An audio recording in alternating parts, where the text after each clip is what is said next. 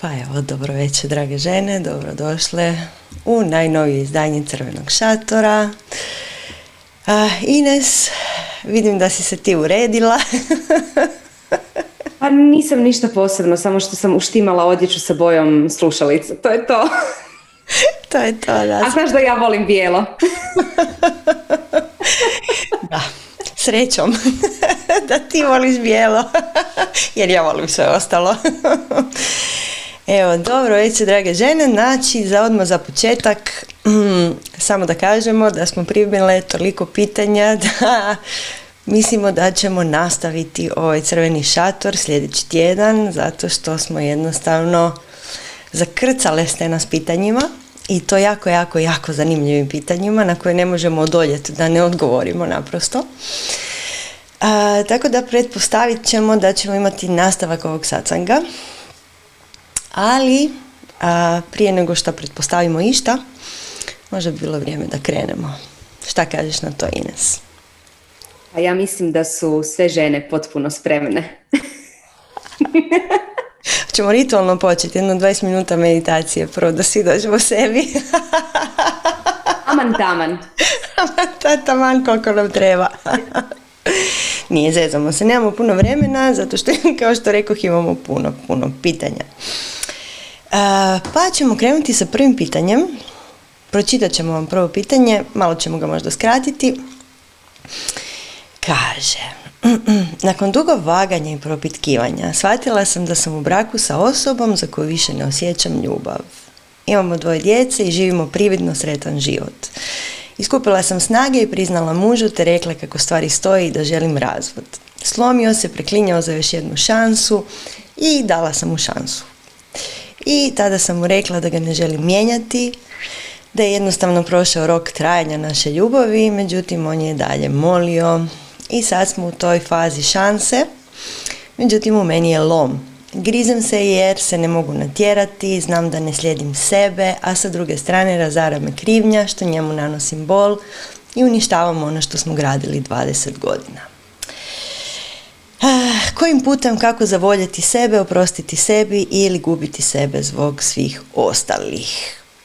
Ovo je jedno vrlo, vrlo često pitanje. Ovo je jedna vrlo, vrlo česta situacija koju vjerujem da mnoge od nas imaju u životu. Pa smo odlučili krenuti sa ovim pitanjem. Ines, hoćeš ti početi? Evo, hvala Sanja. Ja bi još jednom zahvalila uh, ovoj dragoj ženi koja je postavila ovo pitanje, jer da, to je toliko često pitanje i puno, puno nas se nalazi u takvim situacijama ili će se naći. E sad, kako bi odgovorili na ovo pitanje, potrebno je prvo reći zašto se ljudi uopće sreću. Zašto se ljudi uopće zaljubljuju? Zašto ljudi uopće ulaze u veze? Obično misle, hm, neko mi se svidio ili mi smo suđeni jedan za drugog ili tisuću i jedan neki drugi razlog. Međutim, stvar je da se ili privlačimo zato jer imamo iste rane. Znači, određene rane koje imamo na tijelu prizivaju partnera koji odgovara tim određenim ranama. I onda mi mislimo da si pašemo. Takve veze nemaju šanse za sretnu vezu i za opstanak. I ako shvatimo da smo u takvoj vezi, možda nećemo to nikad shvatiti, možda uopće ne vidimo svoje rane. Međutim, ako krenemo na svoj vlastiti put, samo istraživanja, samo učenja, otkrivanja tihog znanja, tada ćemo polagano početi iscijeljivati naše rane. I kako iscijeljujemo naše rane, taj naš partner nam više neće odgovarati, jer nema s čim rezonirati u nama. I naravno da je tada najbolje napraviti prekid veze. Međutim, može se desiti da stvarno upoznate partnera koji je stvarno za vas. Ali zašto onda nismo sretni? Zato jer ni mi, ni oni nisu cjeloviti. Još uvijek su puni rana. Znači nekakvih rana i jednostavno nekakvih energetskih rupa koji ih načine cjelovitom osobom. I tu dolazi do do nesporazuma, tu dolazi do svađa, tu dolazi do toga da se čovjek osjeća ne u miru sam sa sobom i onda to projicira na drugoga.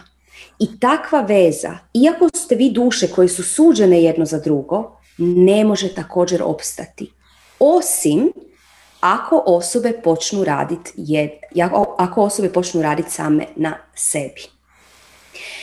E sada, ako ste u takvoj vezi i prepoznali, mislite da je to stvarno partner koji je za vas, postoji šansa da je najbolja verzija njega ono točno što rezonira sa vama, tada pokušajte vidjeti da li je on spreman na rad na sebi.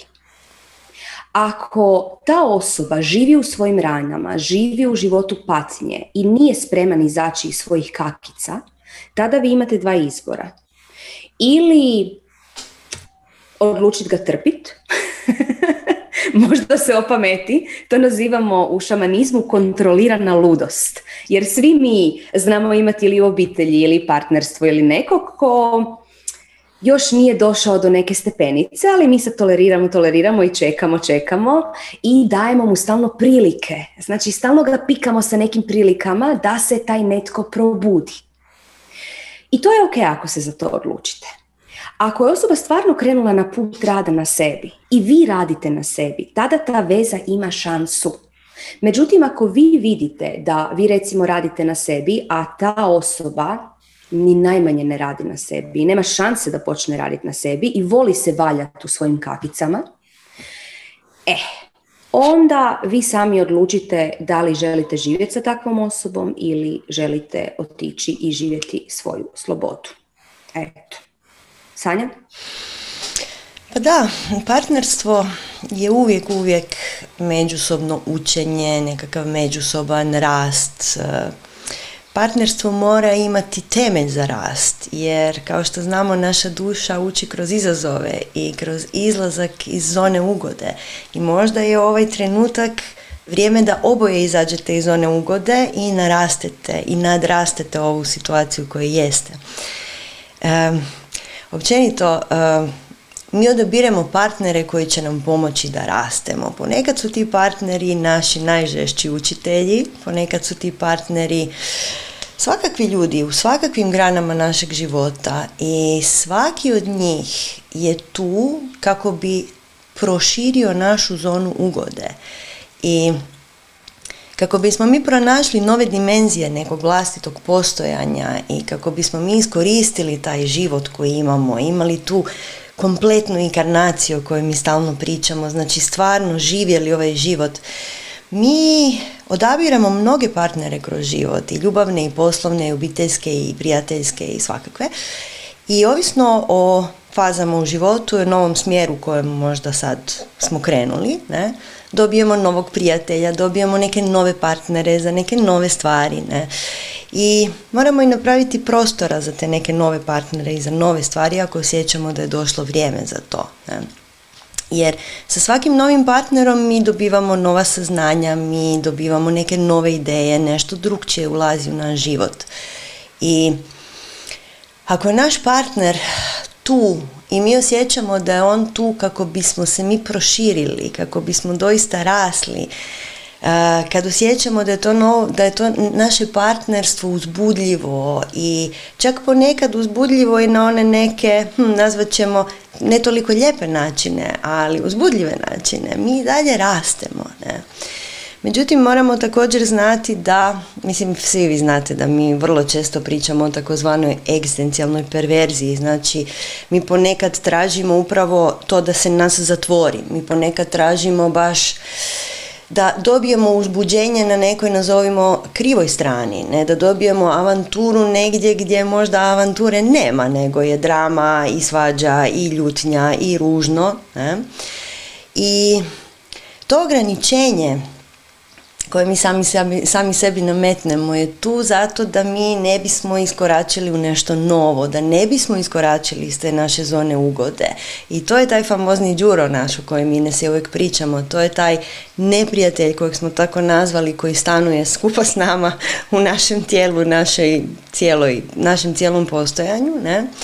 Znači ta jedna... Uh, taj jedan dio nas koji ne želi promjenu, taj jedan dio nas koji želi samo poznato, taj jedan dio nas koji nema pojma o ničem drugom osim onome što je već proživio. Ne?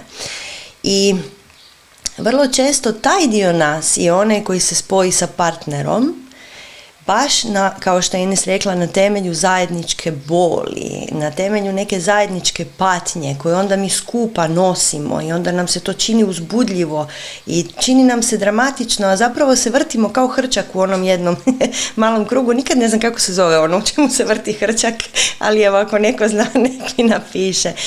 I kad je temelj veze, kao što je Ines rekla, zajednička rana, to svakako nije dobar, e, dobra odskočna daska za neko pravo partnerstvo u kojem ćemo mi svi skupa rasti. Ne.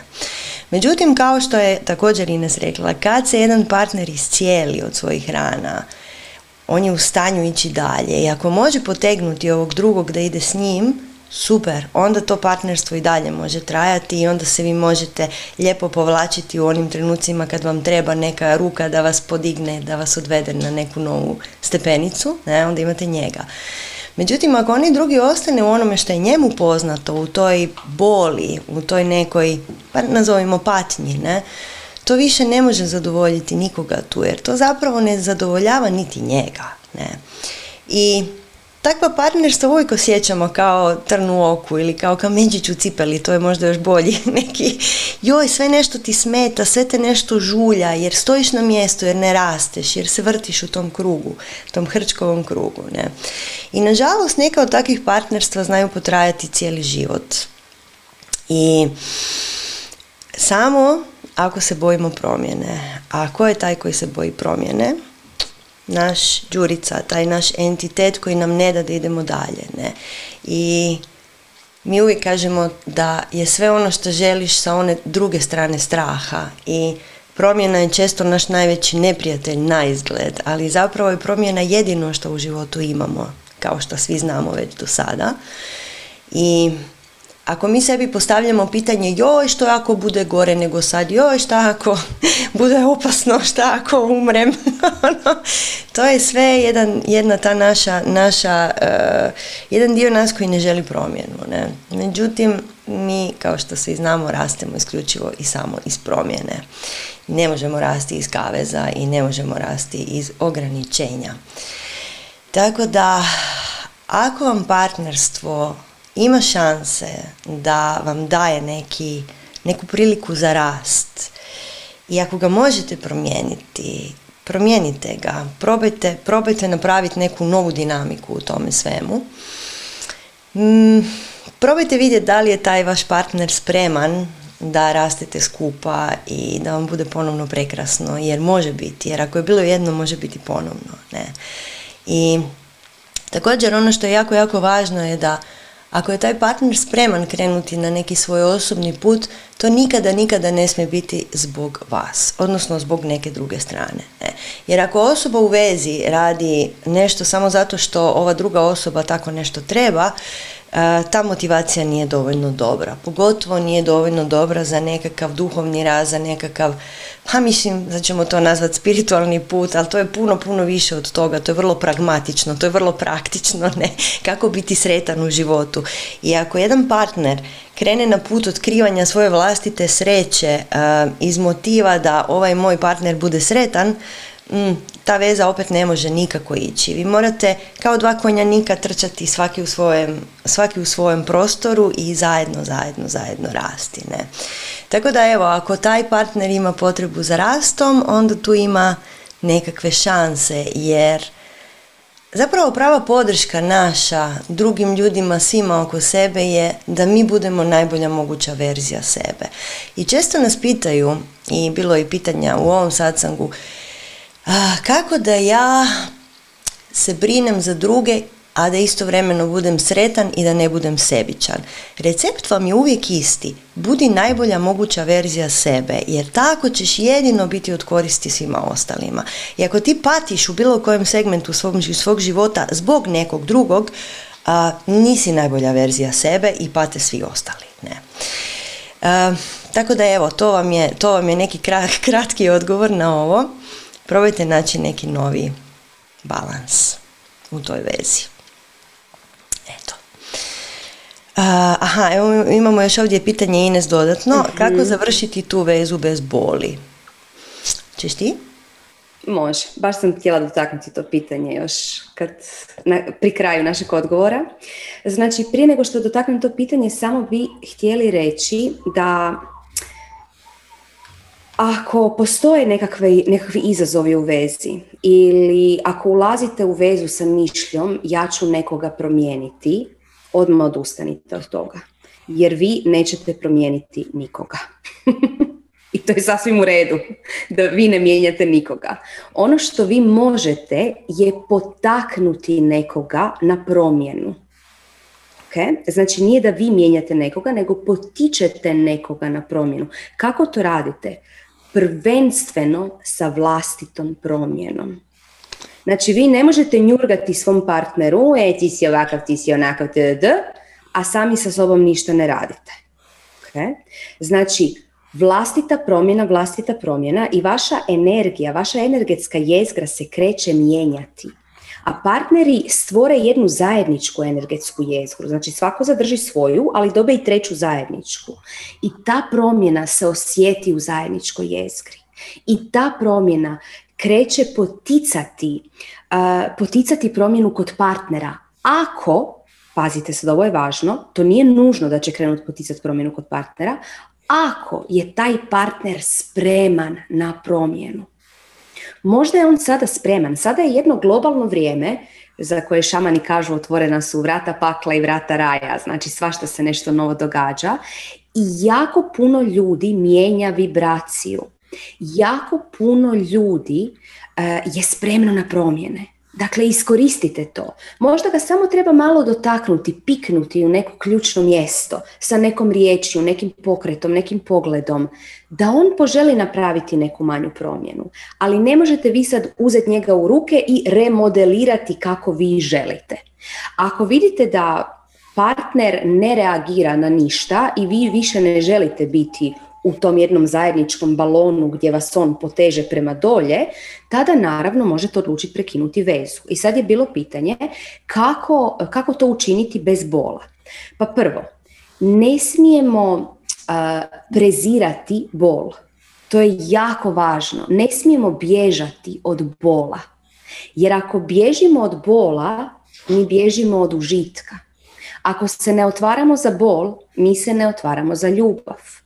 Sjetite se da smo puno puta i Sanja i ja rekle da sve te razne emocije, ajmo ih nazvati tako trenutno, znači sve te emocije prolaze kroz istu slavinu. I vi ako zatvorite slavinu za bol, vi ste se zatvorili za sve ostalo. Ok, vi ćete uživati, vi ćete osjetiti ljubav, ali onako na kapi to neće biti ni približno koliko bi moglo biti kada bi se otvorili u potpunosti. Znači, to je prva stvar, ne bježati od bola. Nikad nemojte ulaziti u nešto ili izlaziti od, iz nečeg zato jer se bojite bola. Druga stvar, uh, kako, kako smanjiti tu patnju, kako što manje patiti prilikom tog prekida. Da. Kao što je Sanja rekla, mi čak i ako smo se sastali, a nismo zapravo partneri jedno za drugo, već smo imali recimo podobne rane. Recimo ja sam bila žrtva, on je bio krvnik. Ili ja sam bila krvnik, on je bio žrtva. Može biti svašta, znači takve nekakve kombinacije.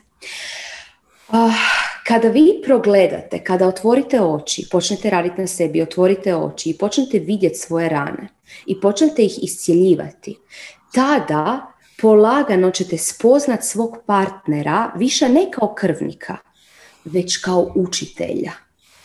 I vi ćete mu biti zahvalni na lekcijama. Pazite, to ne znači da ćete sad biti, a hvala ti što si me tukao deset godina i što si alkoholiziran dolazio doma i ne znam što si sve radio. Ne, ne na taj način, nego hvala ti na lekcijama.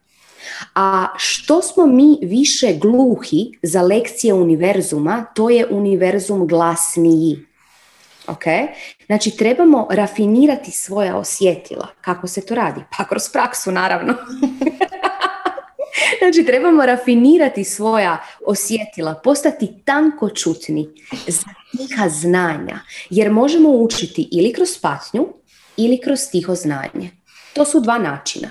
I što prije čujemo to tiho znanje koje nam univerzum šapuće, to ćemo manje zapravo patiti. Stoga kako napraviti taj prekid bez bola? Pa vrlo jednostavno, vidjeti njega kao učitelja i vidjeti predivne lekcije koje nam je dao. Shvatiti da mi ne bi bili sada i ovdje ovako snažne, ovako autentične, bez njega. I onda sa zahvalnošću odlučiti raskinuti. Naravno, to u teoriji zvuči vrlo čisto i vrlo jednostavno. U praksi nije uvijek tako, ali imati to na umu. I cijelo vrijeme dok ga gledate, dok se on dere na vas, šta uništavaš naš brak, uništavaš našu djecu, to govori njegov džuro. Ok? To uvijek zapamtite to govori njegov džuro koji je povrijeđen i želi vas sada kazniti sa riječima. Reći će vam, ko zna šta će vam sve reći, kurvo, e, bezobrazna si, uništavaš sve, ma pitaj Boga, znači svašta se tu može desiti. Ali sve je to njegov džuro koji vas želi kazniti. A vi ste u svojoj prozirnosti i vas to ništa ne dotiče. I znate da on na taj način traži pomoć, traži ljubav. I vi ste i dalje samo zahvalni na tim lek.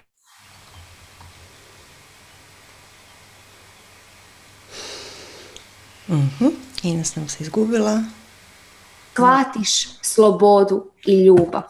Ok? I samo to. Nemojte dopustiti da njegov džuro uhvati vašeg džuru i onda uđete u klinč. Onda će se patnja povećati. Eto. Dobro, mislim da smo to odgovorili da možemo ići dalje. Mhm. Ako nismo odgovorili, slobodno na četu nam napišite da nismo. E. Dalje imamo uvijek jedno te isto pitanje, pa smo odlučili ga ponovno odgovoriti. Za sve vas koji ga pitate, jer toliko ga puno puta dobijemo da evo ga iz početka. A to su Twin Flames. Kaže pitanje. Znam da većina nas misli za skoro svakog partnera ili bivšeg partnera da je to bio twin flame, ali jednom, ali bilo mi bi drago da nam objasnite šta to jest. Zanima me zašto jako osjećamo neke osobe koje nismo vidjeli ni čuli godinama, a sanjamo se i budimo sa osjećajem kao da smo bili negdje zajedno. I to sve traje po deset godina, na primjer, ili duže. Što je ta suština, zašto nam se to događa i što kreacija time hoće reći? Svašta hoće reći, a mi još više nego kreacija. znači ta ideja Twin Flamesa, odnosno tih naših srodnih duša, to je jedna romantična ideja koja zapravo je stvarna. Mislim, mi doista imamo ljude, duše s kojima se inkarniramo u našim životima grupno. I da, imamo veze kroz prostor i vrijeme sa razno raznim drugim ljudima. Da, imamo veze sa ne znam, svojim prijateljima, ne znam, na primjer ja sam odrastala sa mojom prijateljicom iz djetinstva i nas dvije zadnjih 30 godina ne živimo u istom gradu. Mi se osjećamo i dalje, mi imamo telepatiju, mi se čujemo sa aha, čula sam te kako jučer misliš na mene, iako se možda nismo čule godinu i po dana. I to je meni nekako potpuno normalno. E sad, da li ona moj twin flame? Ha, mislim, ja ne znam šta vi mislite po time. Znači, mi imamo jako puno takvih nekih srodnih duša kroz naše živote. I da, imamo zajedničke, zajednička sjećanja, imamo zajedničke neke momente sa jako, jako zapravo puno ljudi. Ne? I u pravom smislu riječi, kao što smo već puno puta objasnile, znači ono što vi mislite pod srodna duša i ono što ćemo Ines ja možda misliti pod srodna duša nisu sasvim iste stvari. Ne? A znači prava srodna duša, znači pravi dio tvoje duše, tvoj drugi dio, kako to ljudi često, često doživljavaju, ne, tvoja polovica, tako nekako to obično zovu, bi u doslovnom smislu te riječi bio isti dio iste duše.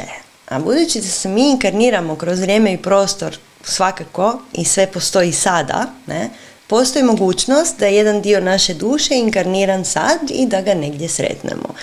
I neki ljudi su to doživjeli i kažu da je ta privlačnost potpuno nevjerojatna, da ta privlačnost, znači to je drugi dio tebe, to je doslovno neki drugi dio tebe i to je dio tvoj.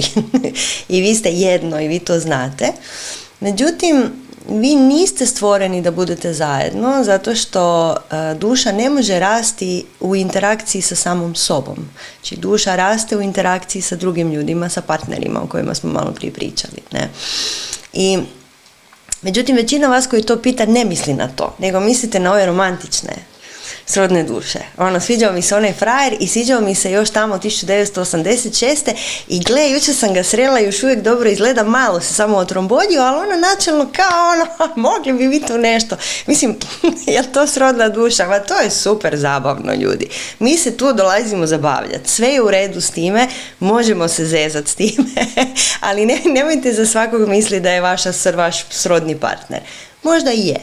Međutim, vrlo često mi imamo sa ljudima neke neriješene energije mhm, i onda mi njih proglasimo za svoju srodnu dušu i onda te naše neriješene energije uh, proizroče razno razne situacije u našim životima koje možda nisu trebale dogoditi. Jer kao što znate, mi kroz život, kako srećemo ljude, kako prolazimo kroz razno razne situacije, ostavljamo te naše, mi smo to nazvali energetski imprint. Mislim da to nismo čak ni mi nazvali, neko drugi je to nazvao, ali to, to sad tako se zove. Znači mi kako hodamo kroz život, tako ostavljamo energetske imprinte. Ne? I onda recimo naše simpatije iz davnih dana naravno da imaju energetski imprint kojeg smo im mi ostavili. Ne? I onda kad se ti sjetiš svoje simpatije iz davnih dana, ti kažeš joj kako je to bilo super, ko zna šta bi bilo da bi bilo i odeš u neku romantiku totalnu. Ne? I mislim, mi ljudi jako volimo romantične priče i volimo bajke i to su bajke, ok? To je stvoreno da nas zabavi i da ostane u tišini naše glave bez da izlazi previše van, ako je moguće, ne? I, jer kao što znamo u stvarnosti to ne radi baš najbolje. Ne? I ako koristite tu ideju srodne duše zato da vam stavi osmih na lice i da kažete joj vidiš kako bi to bilo fora u nekom drugom životu, u nekoj bajci ili nešto, nemam pojma. Sjetiš se onog preslatkog pankera iz osmog razreda i kažeš joj šta bi bilo da je bilo to. Gle, nije bilo to i nije bilo to s razlogom nije bilo to jer nije ni trebalo biti to. Eto. Tako da ako koristite to sjećanje da bi vaš život bio sočniji, da bi vaš život bio možda strastveniji sa vašim pravim partnerom koji je actually tu, to je onda ok. Međutim, ako se gubimo u tim maštarijama i mislimo da su na bilo koji način stvarne, to zapravo remeti našu volju, naš fokus i oduzima nam energiju, oduzima našu osobnu moć. Tako da ja, ja bih sugerirala da to stavimo u domeni evo vidiš kako bi ovo moglo biti simpatično kad bi taj neki bio moj twin flame i onda odeš dalje. Na primjer, eto toliko za danas. Ja sam sigurna da ćemo imati još koji put ovo pitanje, pa evo, sad ćemo spustiti Ines da vidimo šta ona kaže danas o tome. Hvala Sanja, mislim da si ono sve rekla u srži. Evo ja ću malo nadoštukati neke stvari i odgovoriti Ani na pitanje. Ana nam je danas aktivna na četu, slobodno pozivamo i ostale da nekakva podpitanja koje imate, iskoristite to što ste na Zoomu i postavljate slobodno podpitanja. Ok, znači Twin Flames. Twin Flames je zapravo jedan romantični nesporazum. Zašto romantični nesporazum? Pa zato jer, znači usko gledano, Twin Flames kaže jedna duša se raspolovila, pazite, raspolovila se duša i sada te dvije polovice duše tragaju jedna za drugom i onda kad se nađu one će biti vječno sretne. Kao prvo, duša se ne raspolavlja. da li ste ikad se osjećali kao pola duše? Ok, možda jeste, ali duša se nikad ne raspolavlja. Duša, ono što je Sanja pričala, nema, nije ograničena vremenom i prostorom. I ona može egzistirati u paralelnim životima istodobno, to je ono što znamo zvati prošli životi, jer naš um ne može percipirati kako netko ili nešto može egzistirati istodobno na više mjesta, pod navodnim znacima, mjesta bez mjesta i vremenu bez vremena. Vrlo teško, ono, mind blowing. Zato mi to najčešće da riješimo situaciju nazivamo prošli životi. Zapravo su paralelni. Uh, da li se duša raspolavlja? Ne. Znači nešto takvo ne postoji. Međutim, na temelju čega smo došli do toga da se duša raspolavlja i da se dvije polovice traže? Pa postoje razni mitovi iz raznih dijelova svijeta gdje kažu da svaka duša ima dva dijela, muški i ženski. I da ta dva dijela kada se sretnu nastane ljubav. Međutim, šta se želi reći? To je potpuno kriva interpretacija. Znači, to nisu dva dijela duše koje hodaju u okolo i onda kad se sretnu oni se zaljube, nego to je u nama samima. Svaka naša inkarnacija u svim paralelnim životima ima svoj muški i ženski dio, između kojih treba nastati balans. I tek kada nastane balans, tada mi postajemo cjeloviti i mi možemo u potpunosti na cjelovit način kanalizirati ljubav. Kakvu ljubav? Ljubav bez uvjeta. Ne onu ljubav koju smo učili od društva, volim te najviše na svijetu ako ili ma joj, volim te, volim te uvijek, osim kad to napraviš, onda te, to, onda te više ne volim. Ok, znate takvu ljubav, poznati se sa njome. Kada postanemo cjeloviti, kada izbalansiramo svoj muški dio, svoj ženski dio i spojimo ga u jedan sveti krug, tada smo kanal za bezuvjetnu ljubav. I kada smo kanal za bezuvjetnu ljubav, kada mi sami postanemo ljubav, tada smo spremni susresti partnera koji je isto tako pronašao ljubav. I tek nas dvoje možemo biti sretni. Okay? Sve dok mi sami nismo postali cjeloviti, mi nećemo moći sresti cjelovitog partnera. To je jako važno. A kako ćemo onda ljude se susretati? Ha, necjelovite. Očito ako smo i mi necjeloviti.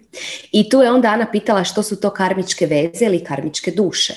Karmičke veze su znači veze iz svih naših paralelnih života ili čak i iz ovih života gdje smo se mi susreli sa određenim ljudima zbog naših rana.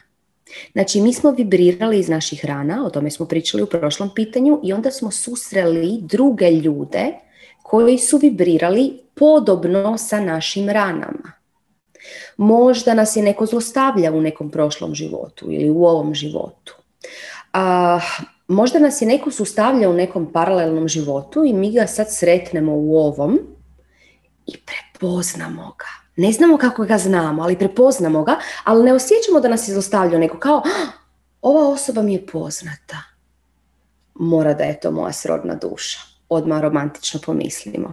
A zapravo čovjek nas je u nekim od života odrubio glavu na bojnom polju. i njegove oči smo zapamtili prije, prije nego što smo izdahnuli. Eto. A, znači, nije svako kog prepoznate u ovom životu vaš twin flame. Znači, twin flame vrlo rijetko srećemo. Da li je ta duša podobna sa vašom? Uh, gledajte to ovako.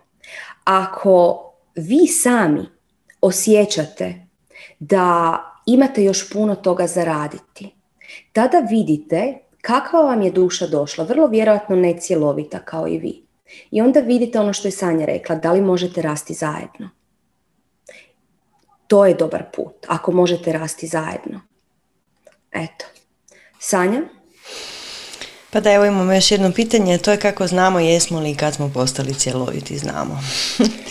znamo da smo postali cjeloviti kad smo svoje rane pa prvo dobro pogledali i onda na njima odradili sve što je trebalo. Ne. I pa vidjet ćete i sami.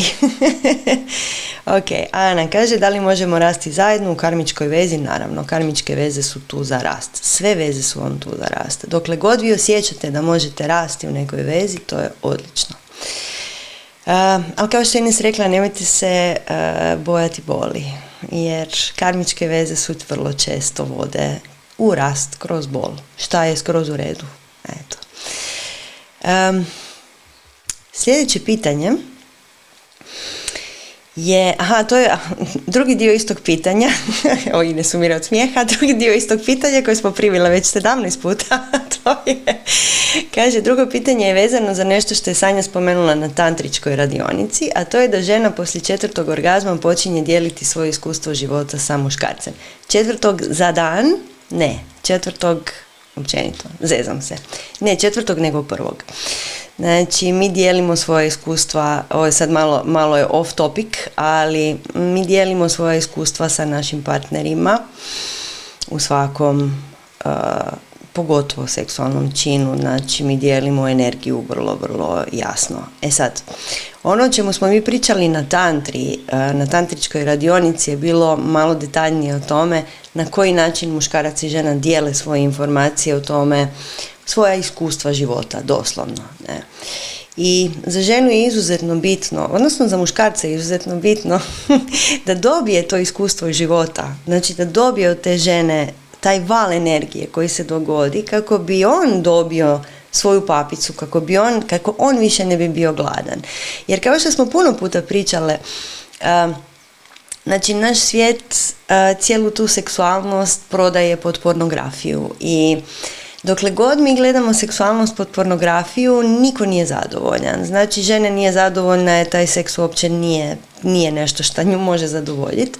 A muškarac nije zadovoljan zato što ne dobije energiju, znači ne dobije papicu iz toga, zato što njegova partnerica zapravo nije zadovoljna.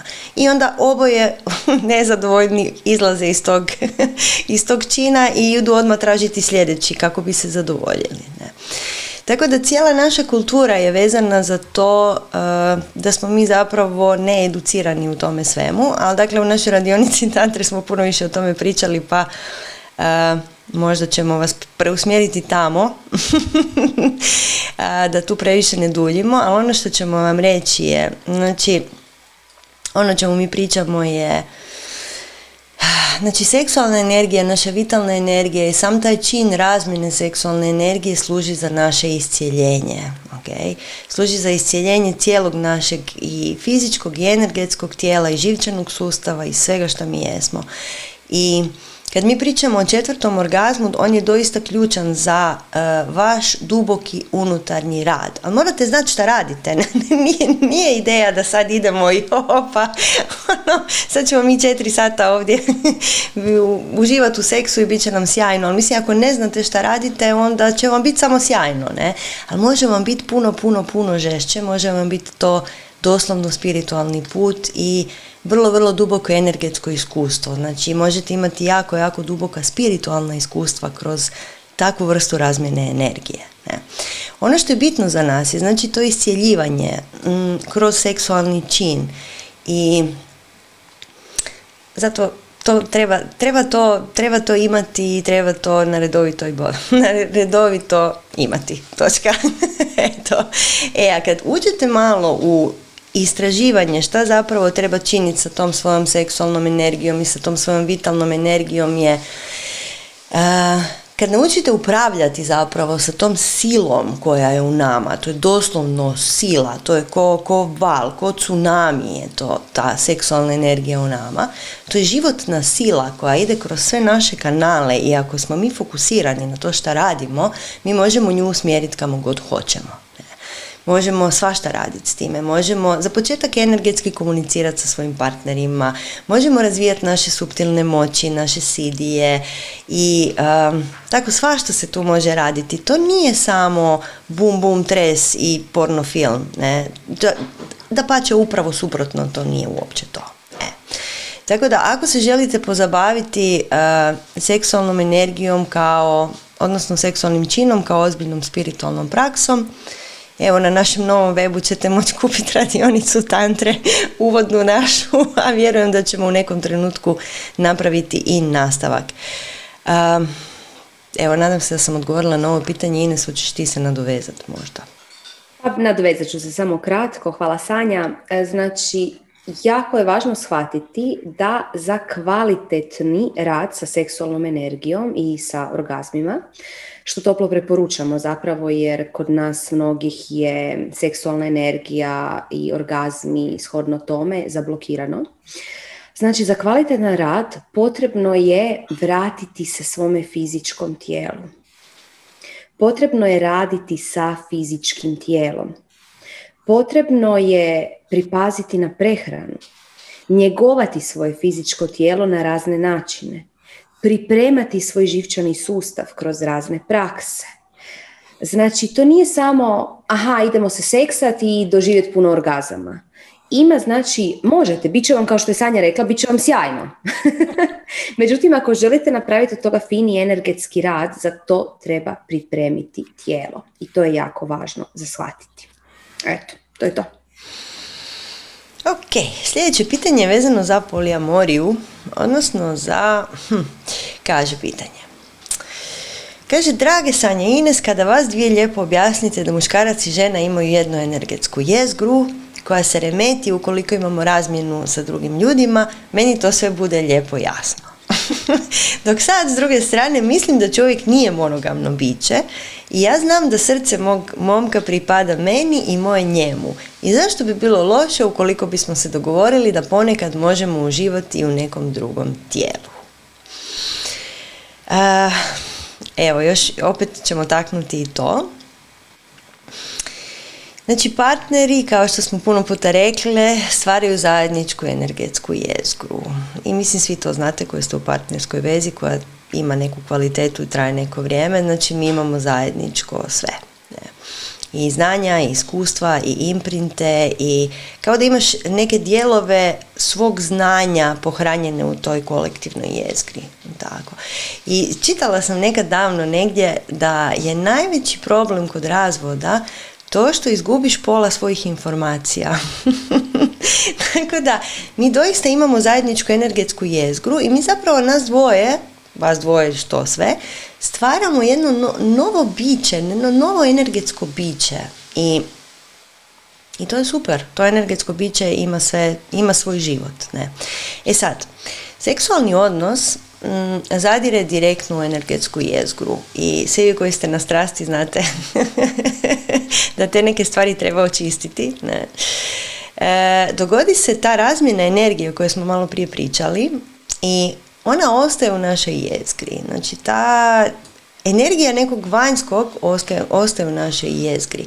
I kad mi tu energiju dodamo našoj partnerskoj zajedničkoj jezgri, a, tu se dogodi malo prljanja, zato što taj koji je pustio tu energiju nije s nama u toj zajedničkoj jezgri. Ne? I to je jedna vrsta strane energije koja ometa slobodan tijek energije unutar te naše jezgre. Ne? I zato vam je recimo kad imate jako, jako puno seksualnih partnera, vaša osobna e, jezgra zna biti dosta oštećena u smislu da jako puno tuđih energija ima tu unutra. E. Tako da e, postoje prakse za čišćenje e, imprinata koji su ostali od, od e, seksualnih partnera, baš zbog toga što je ta vrsta odnosa najviše nekako zadire u te naše energetske centre. E. Tako da mi ne sugeriramo i vrlo mi podučavamo ovo što smo sad rekle, puno puta smo to već ponovile, ne? što ne znači da Razno razne prakse drugi na svijetu postoje, tako da evo vi slobodno napravite kako hoćete i javite nam kako vam je. Ines, hoćeš ti još nešto reći o tome? Zapravo rekla si, rekla si sve bitno, ali evo na dodaću, e, ne kažemo da je čovjek monogaman, znači ne ulazimo u to da li je monogaman ili poligaman, ali činjenica je da pogotovo žene pogotovo za žene je štetno um, imati hrpu seksualnih partnera, energetski. Zašto? Zato jer muškarci ostavljaju prilikom penetracije uh, energetske kuke. I ako mi te kuke ne rješavamo, ne čistimo, oni se hrane našom energijom sve dok su kuke u nama. A kuke su u nama sve dok ih mi energetski ne očistimo svjesno. Znači ne možete sad samo, ne znam, zamahat palo santom i te energetske kuke će otići. Ne, postoji baš točna praksa kako se to radi. I sad ćete nas pitati koja je to praksa. Ta, to ta praksa je dosta iscrpna i traje dosta vremena, složena je i zato ju radimo na strasti, na prvoj godini odmah pri početku, kako bi dobili dovoljno slobodne energije. Jer pogotovo za žene, kada muškarci ostavljaju te kuke i hrane se našom energijom, zapravo polagano nas sišu i nama se energija smanjuje. I sad zamislite ako imate hrpu seksualnih partnera, a ne čistite to. Pa to stvarno je jako loša stvar. Ako ste u vezi, imate jednu zajedničku energetsku jezgru sa svojim partnerom i onda tu ulazi jedna strana energija, pa druga strana energija, pa treća strana energija. A gledajte, e, energetski je to vrlo nečisto. E, vrlo složeno, a sve što je nečisto i složeno energetski usporava vaš razvoj. Ali mi vam nećemo reći nemojte to raditi. Vi svako sam odlučujete za sebe i možda vama baš u nekom trenutku treba ta nečistoća, treba ta kompliciranost, treba ta složenost. Ok, navalite. Ali ako želimo ono keep it clean i držati se jedne putanje prema svom duhovnom rastu, tada ne bi sugerirali. Eto. Mm, evo, pita Daniela, hoće li se učiti o čišćenju na strastima? Strast je, znači, cijela prva godina vezana za čišćenje. A mislim da će biti druga i treća. imamo mi puno toga za iščistiti. Uh, tako da da. I još imamo pitanje Anino ponovno s četa, kako se energetska jezgra održava u vezi na daljinu i da li je to uopće moguće? Ha, gle. Moguće je, ali činjenica je da energetska jezgra jako voli fizičku prisutnost. I to svi mi znamo da veze na daljinu su dosta kompleksne, baš zato što nemamo taj osjećaj bivanja u istoj jezgri, što nije nemoguće napraviti, pogotovo ako ste na sličnim nekakvim spiritualnim e, putevima, pa se onda možete kako da to kažem Ines, e, družiti u nekim drugim e, u nekim drugim načinima postojanja. Eto, to je to. Je to. Hoćeš ti još nešto reći na to? oh, mislim, mislim da si sve odgovorila. Mislim zapravo na neki način energetska jezgra uopće nema veze za nju ni vrijeme ni prostor, ali na drugi način dok je energetska jezgra spojena sa ovim fizičkim tijelom, onda vrijeme i prostor imaju, imaju malo veze i za neku emocionalnu vezu lakše je kad smo, kad smo blizu jedan drugome. Eto. Pita nas Marijana, a što ako nemamo dovoljno seksa ni dovoljno partnera? Hm. ah, a, seksualnu energiju, seksualna energija treba biti protočna. Znači, otvorite se spram partnera. To je ono, ajmo se zapitati zašto nemamo partnera možda smo zatvoreni na neki način, možda se bojimo partnerstva, možda se bojimo veza, jer zapravo partneri nam dolaze onoliko koliko smo mi spremni za njih. Pa mislim da bi tu, bilo, da bi tu bio ključ. Eto. Marijana, nadam se da smo ti odgovorili ovo je bilo šturo pitanje pa smo i šturo odgovorili. pa gle, ne treba ti nužno partner da bi pokrenula svoju seksualnu energiju. Ok, ajmo na sljedeće pitanje. Sljedeće pitanje je dosta zanimljivo, vjerujem da će se mnogi ovdje pronaći. Pa kaže, osvijestila sam da želim kontrolirati svojeg dugogodišnjeg partnera do te mjere da je uvid bio, pa ja njega uopće ne volim, samo ga toliko jako želim kontrolirati. Sad pitanje je dugačko pa ja neću, neću ulaziti u detalje. Ali načelno pitamo se kako otpustiti potrebu da kontroliramo druge ljude i same sebe. I kako da sve te emocije koje se jave kao posljedica te naše kontrole, znači puno frustracije, ljutnje, bijesa, posesivnosti, tuge, E, pa opet ljutnje, pa to sve zajedno ide u jedan fini roller coaster emocija koje su svugdje unutar nas. E, kako se s time nositi? Znači prvo i osnovno, svaka potreba za kontrolom je dokaz vlastite nemoći. Mm, svaki put kad Ines ja čujemo ja sam kontrol freak i o tome ste vjerojatno slušali već od nas, jer volimo to spomenuti, kad kažem ja sam control freak, znači ja sam nesiguran, totalno, ali ono nesiguran sam toliko da nemam pojma šta da radim. Ono. I e, ta nesigurnost i nemoć je zapravo jedna posljedica nepovjerenja u život i nepovjerenja u sebe, nepovjerenja u kreaciju i nepovjerenja u tome, u to da u svakom trenutku u životu dobiješ upravo ono što trebaš dobiti.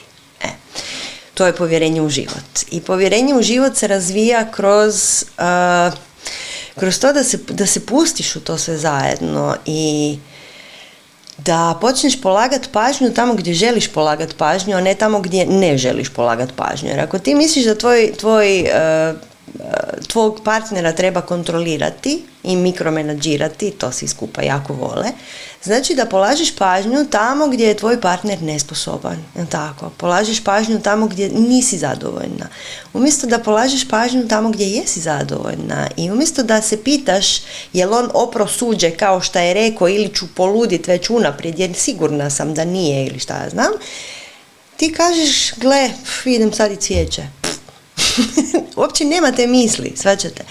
Tako da mm, nemoć i doslovno nemoć, nemanje osobne moći nas vodi do toga da nemamo povjerenja da će u našem životu sve biti ok. Jer nemamo mi potrebu kontrolirati partnera, mi imamo potrebu kontrolirati život, mi imamo potrebu kontrolirati sve. I kad se javi taj osjećaj, prepoznamo ga kao nedostatak osobne moći i e, na njemu radimo tako da razvijamo osobnu moć. I nedostatak osobne moći nam se svede na to da nemamo fokusa na ono što želimo, da nemamo volju za napraviti išta produktivno ne? i da se grčevito držimo za poznato. E. I Znači razvoj osobne moći, Ines i ja radimo na tome već dugo i sve naše radionice i seminari uvijek su o tome kako dobiti osobnu moć. Znači osobnu moć dobijete kroz prakse koje vas fokusiraju, kroz to da počnete istraživati što stvarno želite. Okay? I kroz mali korake prepuštanja životu, odnosno davanja povjerenja kreaciji. Jer Nepovjerenje u život je ono što nas vodi u naše male kutijice. Znači, nepovjerenje u život je ono što nam ne da da napravimo neku promjenu. I umjesto da sve što se događa u našem životu prihvatimo kao nešto što je najbolje što se može dogoditi za mene u ovom trenutku, mi kažemo, a ne, sad ću ja uložiti otpor u ovo sve što se događa i sad ću ja to sve iskontrolirati jer ja znam bolje. jer ja znam najbolje što će se desiti, ja znam najbolje što je za mene najbolje. I ali kao što ste vjerojatno već primijetili kroz život, to nije sasvim točno. Mi zapravo nemamo pojma šta je najbolje za nas. Mi kad pustimo uh, kontrolu nad svim što se zbiva, jer zapravo je ni nemamo. Realno mi nemamo ni, ni, ni mili dijelić kontrole ni, ni nad čime, pogotovo ne nad drugim ljudima i niti nad životom, niti nad ničime. I uh, kad, znači, kad pustimo to, shvatimo da nam je život donio neke situacije koje su nam super, koje su nam zapravo puno, puno bolje od onog što smo mi mislili da će biti. E. I kad ne prihvaćamo da sve što se događa je za naše najviše dobro, mm, stalno nam je sve krivo. Hm? Stalno smo nezadovoljni, stalno prigovaramo, e, stalno imamo loš tajming za neke stvari, stalno nam se stvari ne događaju one koje bismo htjeli da se događaju i osjećamo kao da nema podrške svemira za naš život. A zašto nema podrške? Zato jer ne vjerujemo da je ima. jer svi znamo da tamo gdje operiš svoju pažnju, tamo ćeš dobiti nagradu. E, ako uperiš pažnju, sve je krivo, dobit ćeš još sve je krivo, sve je krivo, sve je krivo, jer mislim svemir će ti uvijek potvrditi ono što ti želiš. E.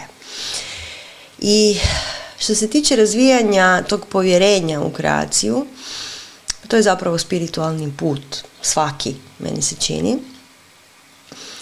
Krećemo od toga da se fokusiramo na ono što hoćemo, znači šta ja stvarno želim od života, na koji način da ja stvarno budem sretna. Hoću ja biti stvarno sretna tako što kontroliram svaki korak tog mog partnera i moje djece i moje majke i svih mojih prijateljica, jer sam stvarno sretna s time. Kad, kad se duboko zapitaš, shvatiš da apsolutno to ne. Odgovor je ne. Znači, fokusiraš se na ono što želiš i puštaš da te život vodi do onoga što želiš. Stalno gledaš, stalno vrebaš. Vrebaš da vidiš, a, vidi okolnost koja me vodi tamo gdje ja hoću. I stalno gledaš gdje želiš ići. I puštaš da se stvari dogode jer znaš, jer razvijaš lagano povjerenje, fake it till you make it, u kreaciju, da ćeš dobiti ono što hoćeš i to na način koji je tebi potpuno nepoznat. I to je ono što je super. I u svim drevnim znanostima i spiritualnim putevima i tako dalje i tako dalje, točno ti je rečeno, ti svoj put ne vidiš. Nisi tu došao da vidiš svoj put. Drugi ljudi ponekad vide tvoj put i druga neka bića vide tvoj put, međutim, tebi je tvoj put uvijek nepoznat, jer ti si došao živjeti avanturu, nisi došao živjeti scenarij koji si već, već ti je poznat, šta će ti to, to ti je dosadno, znači tvoja, tvoja duša se inkarnirala sad i ovdje kako bi bilo uzbudljivo, kako bi bilo novo, kako bi bilo avantura, pustolovina, ne, ali mislim avanturi se moraš prepustiti, avantura ne, neće doći ako ti kontroliraš jel on ubacio svoje čarape u veš mašinu, kužiš, to nema nikakve avanture. E, i Znači mislim da bi sad naš savjet tu nekako bio da počneš raditi prakse za fokusiranje uma, za posljedično razvoj osobne moći i tog povjerenja u kreaciju. Svakako uh, svakako bi trebalo vidjeti šta hoćeš od života jer očito si nezadovoljna kad ideš kontrolirati svoju situaciju. Znači očito stalno vidiš sve, sve što je krivo. Vidiš šta bi zapravo htjela. Šta je točno to što bi ti htjela. E. Um, tako da evo, mislim da je, mislim da je to to. i šta ti misliš? Hvala Sanja. Da, e, svi ljudi su u potrazi za svojom srećom i svi ljudi osjećaju da su puno, puno više od onog što nam se prezentira kakav je život. Svi ljudi, svjesno ili ne, osjećaju da imaju tu jednu osobnu moć koja je možda prekrivena sa hrpom hrpom prekrivki i zato se ne manifestira. I na neki način žude za svojom osobnom moći. Jer ljudska bića su beskrajno moćna kada se uspiju, kada se uspiju ustoličiti u toj svojoj osobnoj moći. I to je, to nije jedan nadmeni osjećaj moći kako mi percipiramo u ovom materijalnom svijetu, već to je jedan osjećaj surfanja po univerzumu i hvatanja određenih valova, bez ikakvog siljenja, bez, bez ičega, samo ka, surfam po tim valovima i kako surfam, tako manifestiram kako mi se koja prilika ukaže. To je jedan vrlo osjećaj slobode. To je, to je biti u osobnoj moći, osjećaj slobode. I sad svi mi, svjesno ili nesvjesno, osjećamo tu potrebu da se spojimo sa tom svojom osobnom moći. Međutim, nikada nitko nam zapravo baš ne priča o osobnoj moći, o tome se ne uči u školama. I onda naš Đuro fino iskoristi tu situaciju i kaže, a ti bi htio osobnu moć, o, to ćeš dobiti tako da kontroliraš svaki aspekt svog života. A što je zapravo s tim napravio? Pa udaljio nas je od naše osobne moći. Jer mi pokušavajući kontrolirati partnere, kontrolirati svoju djecu, kontrolirati svoj život, kontrolirati apsolutno sve, poručujemo univerzumu što zapravo? Ja sve moram kontrolirati jer je sve izvan moje moći, izvan moje situacije neke kako bi ja htio. Znači sve, sve moram kontrolirati. Onda se ovako držite čvrsto, čvrsto, a univerzum i energija zapravo ne vole kad se nešto drži čvrsto, čvrsto. Mi smo, mi smo ovdje kao energetska fluidna bića i trebamo biti fluidni. Okay? Ne se za nešto držati čvrsto, čvrsto, čvrsto. Jer kad se to desi, tada se naša energetska jezgra otvrdne i mi ne možemo više surfat po valovima univerzuma. Razumijete? Sad sam malo otišla u abstrakciju. Ali to su metafore, jer kako pričati o tihom znanju nego kroz metafore. Uh, želimo reći da čini nam se da je ova, e, ova žena koja je pitala ovo pitanje zapravo spremna i zrela za susret sa svojom osobnom moći. ona čak i u jednom dijelu pitanja kaže čini mi se da jasno mi je da doslovno plaćem zbog nemoći. Znači ona osjeća tu nemoć, tu daljenost od vlastite moći. Ali pazite sad ovo, gdje je ta osobna moć? Je li ona negdje da vi morate otići po nju? Ne, ona je tu cijelo vrijeme sva, sa vama, samo se trebate spojiti sa njom. Jer mi smo beskrajno moćna bića, beskrajno moćna. I ako mi u našoj moći sebe uvjerimo da smo nemoćni, mi postajemo nemoćni. Pazite koliko moći imamo. I zato otpustite kontrolu, jer kontrola je iluzija. To što vi mislite da je za vas najbolje u vašoj maloj, maloj kutijici je toliko maleno i beznačajno naspram onog što univerzum sprema za vas.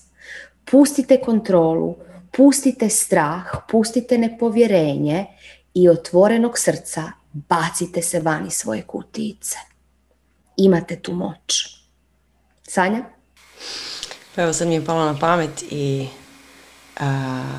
i ta uživanje u toj, nazovimo, kontroli, e, jer sad kad si rekla toliko ste moćni, mi u toj svoj našoj moći ponekad obožavamo svoju nemoć.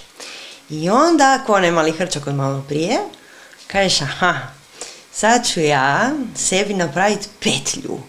Nemoć, zbrku totalnu emocije, to ti zvuči tako uzbudljivo, jer joj ti sad imaš, nemaš, tužna, ljuta, sve ti je odjednom to. Znači bildamo uzbuđenje, jer nemamo uzbuđenje na pravom mjestu, nego imamo sad ovo novo uzbuđenje, a sad je to tako slatko, njam, njam, njam, njam, njam, njam, njam. I onda imamo tu petlju koja kaže nemoć, onda zbrka, onda u toj zbrci nema nikakvog fokusa i nema nikakve volje. Tako, jer ti ne možeš u toj zbrci, ja sam ljuta, tužna, nemam pojma šta mi je, imat fokus. Tako, nego je super ono, nemam volje i onda imam potrebu za kontrolom jer ovo, ovo se sve tako rola, tako ludo mi je, totalno mi je, ko, kad se napiješ, vrti mi se soba, i onda s time svime potvrđuješ svoju nemoć. Ne? I znači to je ta jedna krasna, uh, krasna spirala užasa u koju se mi znamo uh, zatvoriti. E, međutim, postoji trik. Postoji trik, a, a to je da si priznamo da uživamo u tome. Znači, Ivana koja je to pitala, kaži samo i sebi, jel ja uživam u ovom? Zapitaj se onako iskreno, e, jesam ja ovo sebi napravila da bi meni bilo perverzno dobro? Mm, jesam ja ovdje sadist ili mazohist? Šta sam ja u ovoj cijeloj situaciji? I ćeš vidjeti da kad dobiješ pravi odgovor na to, onda se rastopi cijela ta petlja. Zapravo ta petlja nije životna. Odnosno, ljudi je imaju naravno, ali ta petlja nije nešto što je duši zanimljivo. Mm, ono, duša bi rasla, e, ali džuri je zanimljiva. I onda kad samo sebi priznat da, ajmo kako ja uživam sad u ovom svebu tu, Isuse Bože, ja sam totalni, totalni sadist ili mazohist, potpuno je nebitno šta si, šta si kažeš da jesi, ta potreba za kontrolom i ta nemoć lagano rastopi, jer kad ti samom sebi priznaš da si ti totalno perverzan, to je tvoja osobna moć, zar ne? Kad shvatiš da si ti taj koji to sve skupa radi i radi to namjerno, zašto radi to za svoj užitak? E, onda zapravo sebi daš je malo moći i onda prestaneš biti nemoćan. E, to je s druge strane jedan put koji možete istražiti. Ne? E, mislim da smo na ovo više manje odgovorili. Aha, evo pita, pita Ivana na četu. Kako da se postavimo kada vidimo da netko pokušava da nas kontrolira? Uh, izvedemo vladu, zaštitimo se od toga kompletno. Gle, mislim, naravno da mora postojati razumijevanje prema osobi koja te pokušava kontrolirati. Znači, osoba koja te pokušava kontrolirati je nemoćna. Okay. Iz kojeg razloga to da bilo. I probaj naravno vidjeti prvo gdje je tvoje razumijevanje za tu osobu, ono, jer mislim ona je jadna i nemoćna, realno. i onda vidi da li joj možeš dati e, nekako pružiti neki temelj da razvije svoju osobnu moć, ali apsolutno nikako e, ja ne bih e, rekla da je u redu da vidiš da te neko pokušava kontrolirati i ti kažeš da može. Ne, kažeš stop, tako, kažeš ne, pokriješ pupak mm, i odeš. Ines. Hvala Sanja, da, pa super si to rekla. Na Ivanino pitanje, nitko nas ne može kontrolirati, čak ni pokušati kontrolirati ako mi to na neki način zapravo ne želimo. Prva stvar, ako nas neko pokuša pokontrolirati, onda aha, kako sam si to perverziju stvorila, da sam si dovela neku da me pokuša kontrolirati. Ok, zanimljivo. Druga stvar, nećete osuditi tu osobu. A vidi, ona me želi kontrolirati, ona nije tako duhovno uzvišena kao ja. znači, nećete osuditi tu osobu, već ćete vidjeti da ta osoba to radi iz vlastitog osjećaja nemoći, kao što je Sanja rekla.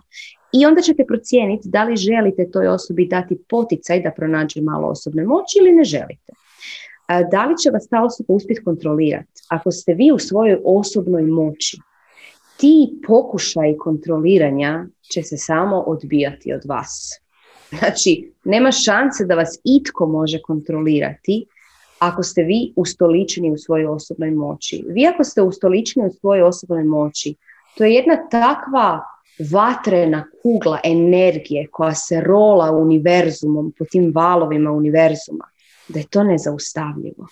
I onda da netko dođe ko će vas kontrolirati. To se nikad ne može desiti. Aha, imamo još jedno pitanje samo koje bi dotaknuli prije nego što idemo dalje. Andreja nas pita, može li se biti previše prepušten? Pa zapravo i može.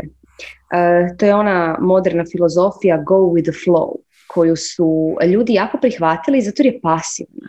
Znači, to je onaj smjer duhovnosti otvaram se i prepuštam univerzumu pa šta bude. A ja sve četiri u zrak i ležim na kauču.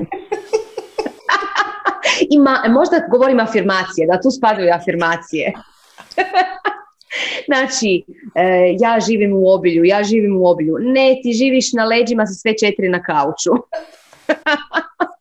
Šta treba dodati? Znači, prepuštanje je zapravo zadnji komad puta na neki način. Prvo je potrebno dosta energije uložiti da bi se skinuli svi ti slojevi, da bi se oslobodila energija, da bi energiju usmjerili u nešto, da bi uspjeli ujediniti volju. Međutim, kad dođete do određene razine, onda dolazi puštanje svega. Jer ako u određenom trenutku, nakon što se puno, puno truda uložili, reklo bi se puno žganaca duhovnih pojeli, nakon što se puno duhovnih žganaca pojeli, onda možete pomisliti, o pa ja sam jako važna, ja sam i ovo i ono i ne znam šta sve, onda treba pustiti kontrolu. Pustiti apsolutno sve. Znači ja sam niko i ništa, puštam sve što sam do sad napravila i onda počnete čuti univerzum, šaputanje univerzuma. I onda shvatite koliko prilika je puno, puno većih nego što ste ih vi vidjeli u svojoj sad malo široj duhovnoj kutici i onda osjećate kako vam univerzum otvara određene prozore. To je ta prepuštenost univerzuma. Međutim, kad vam univerzum otvori određeni prozor, vi aktivno prođete kroz taj prozor. Nije da čekate sa sve četiri i sad će univerzum srušiti taj prozor na mene. Ne, znači aktivno proći kroz taj prozor. Znači, to je jedan e, vrlo, vrlo fini balans akcije i prepuštanja. Previše akcije nije dobro, previše prepuštanja nije dobro. To je ona budistička zlatna sredina zapravo. Eto. Prekrasno si ovo, prekrasno si ovo rekla, hvala ti. Baš lijepo. Evo imamo još jedno pitanje na koje bi ja samo malo kratko, jer ja volim ovakva pitanja. Kaže Jovana, šta je sa drugim entitetima koji nas pokušavaju kontrolirati? Mm, jesu to izgovori ili su to stvarno drugi entiteti? znači, jako, jako puno puta mi čujemo, znaš, ja imam 19 entiteta na svojoj jezgri i oni svi crpe moju energiju. Znači, možda je to točno, ali samo zato jer ste to vi dozvolili. A, a možda je stvar u tome da vi nemate osobnu moć da se izborite sa sobom, svojim ranama, svojim rupama i svojim kakicama. E. Tako da kad pitate o entitetima koji nas pokušavaju kontrolirati, to je jedna tema uh, koju nas ja podučavamo ljude koji su vrlo napredni zapravo. Jer entiteti kao takvi, ljudi to svačaju tako super, kao znaš imaš neku, nekog spirita koji ti se zalijepi i onda ti sisa tvoju energiju. I ti nisi ništa kriv. Mm. Nije, nije sasvim tako. I kao što je sad Ines rekla, ne možeš ti ležat na sve četiri i čeka da se stvari dogode. Isto tako ni ovdje nije tako. Ti si ležao na sve četiri i onda je došao entitet pa te sad sisa. Ne. Ti si na neki način, to je dio tebe. Evo tako ćemo sad samo to vrlo, vrlo kratko reći. Jer nemojte da vam takve stvari budu izgovor. Nemojte E, misliti da je išta izvan vaše volje. Vi ste centar svemira, ok? I ako vi odlučite da imate 280 entiteta koji sišu vašu energiju, vi ste odlučili, ok? Nisu oni odlučili, u redu? I uh, ja bih rekla da je to to. Ines? da, volimo, volimo ovakva pitanja. Mm, ajmo reći ovako. Kao što je Sanja rekla, kogod nas siše, bilo ljudsko biće, bilo entitet, bilo mi sami, to ne može raditi bez naše dozvole. E, ali sad onda kreće džuro u glavi. Nije, ja nisam dozvolila svojoj mami da mi siše energiju svaki put kad dođem na ručak ili svom partneru ili entitetima ili ne znam kome. Stvar je u tome što mi te dozvole vrlo često dajemo nesvjesno. To je najveći problem. Zašto? Zato jer nesvjesno živimo život. Kako dajemo nesvjesno dozvole? Vratit ćemo se ponovno na one rane na, na energetskoj jezgri. Naše rane na energetskoj jezgri, naše rupe, naša necjelovitost će tvoriti kao jednu prigodnu ključanicu s kojom se određeni ljudi ili određeni entiteti mogu prikopčati. Znači, ako želite maknuti sve stvari koje sišu energiju iz vas, bilo to drugi ljudi, bilo entiteti, a inače vrlo je zanimljivo da ljudi koji su skloni um, drugim ljudskim bićima koji ih sišu, su skloni upravo i takvim entitetima koji ih, ih sišu. Okay? Tako da možete vidjeti već po tome kakav, kakav ste tip osobe. Znači, najbolje što možete sami za sebe raditi je iscjeljivati svoje rane. Jer ako je vaša jezgra potpuno cjelovita i rana nema, nema toga na što se drugo ljudsko biće ili entitet može prikopčati i sisati vašu energiju. A vi čim imate rane neke koje niste razriješili, koje skrivate sami pred sobom, potiskujete ili niste ih uopće svjesni, tada je ta rana kao pozivnica za svakog onog koji ima, ajmo reći, ključ koji je prigodan za tu vašu ključanicu, ajmo ju tako metaforički prikazat, i koji će doći ko na benzinskoj. A, super, tu će si malo natankati energije. Eto. Eto, to je to. Predlažem da idemo na sljedeće pitanje. Sljedeće pitanje isto tako, ja vjerujem da ma super su nam pitanja za ovaj satsang i nekako su tako univerzalna, baš mi se jako sviđaju. Evo, pita Izidora. Kaže, bila sam na prvim boginjama prošle godine i kad smo postavljali želju, imala sam dvije, partnera i strava posao. I nakon boginje se dogodilo unapređenje na poslu i od tad sve ide na bolje i toliko da je na želju za partnerom i zaboravila. Jer kao doći će to usput kad bude vrijeme i tako dalje i tako dalje. Međutim, na danu za mene ste postavile pitanje živiš li u balansu, zamjenjuješ li nešto za nešto. I po prvi put sam se zapitala da li poslom koji volim, volim kompenziram ono što nemam.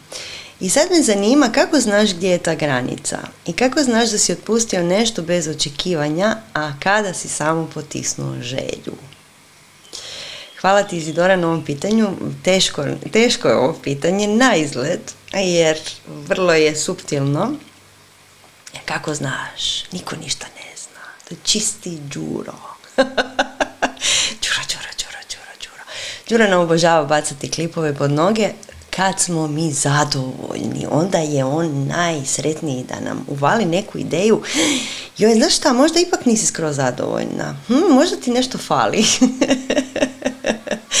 E, kao što znamo u životu zapravo možemo imati fokus na samo jednu stvar. To je ta ujedinjena, ujedinjena volja kad ti kažeš aha ja sad želim ovo i sad sam spremna na tome raditi i spremna sam sve što imam, svu svoju energiju uperiti u taj cilj i želim to i to. I ti si poželjela i dogodilo se ono neočekivano, hm, nije li uvijek tako sa kreacijom, kad nam ispunjava želje, ne? I sad, kad je trenutak da uživaš u tome, kreće čita vrti. Tako, kreće, ajme, šta mi fali? Sad imam to, ok, ček, šta mi fali? Šta, mi fa- šta je sljedeće? Tako da, e, mislim da je moguće, naravno sad ima tisuću odgovora na ovo pitanje, da se razumijemo, ovo je jako je kompleksno ovo pitanje, ali ono što je možda najjednostavniji odgovor je da li si možeš pustiti da sad samo jednostavno uživaš u tome što imaš? Možda nemaš partnera baš zato da bi uspjela uživati u ovom svom novom poslu. I Nama se iz ovog tvog e, pisma uopće nije učinilo da si ti nešto nezadovoljna, niti nesretna, baš smo Inesija komentirali, ali ova žena je totalno zadovoljna. Mislim, šta je sad fali? Ne fali joj ništa joj ne fali. Nego je do, dobila je nemir koji se dogodio kao rezultat ostvarene želje. Ne? I budući da postoji samo sad i ovdje, ajmo raziti zahvalnost za ono što imamo. Hm? I to te naravno neće spriječiti da lagano, polagano kreneš fokusirati svoju volju na ono što želiš, ali nemoj raditi to na uštrb onoga što već imaš. Ne? Jer, gle, možda umjesto partnerstva na kojeg ćeš se možda sad sljedeće fokusirati, možda u, umjesto te nove veze dobiješ neko super novo prijateljstvo. Okay? Ako si fokusirana joj, treba mi partner, treba mi partner, treba mi partner, nećeš ni primijetiti da imaš predivno novo prijateljstvo. E. A budući da si prošla boginje, znaš da vezanost za partnerstvo pogotovo je kontraproduktivno, jer nas vodi u to da da se zalijepimo za jednu ideju, da se zalijepimo za samo jedan, za jednu stvar što bi mi htjeli.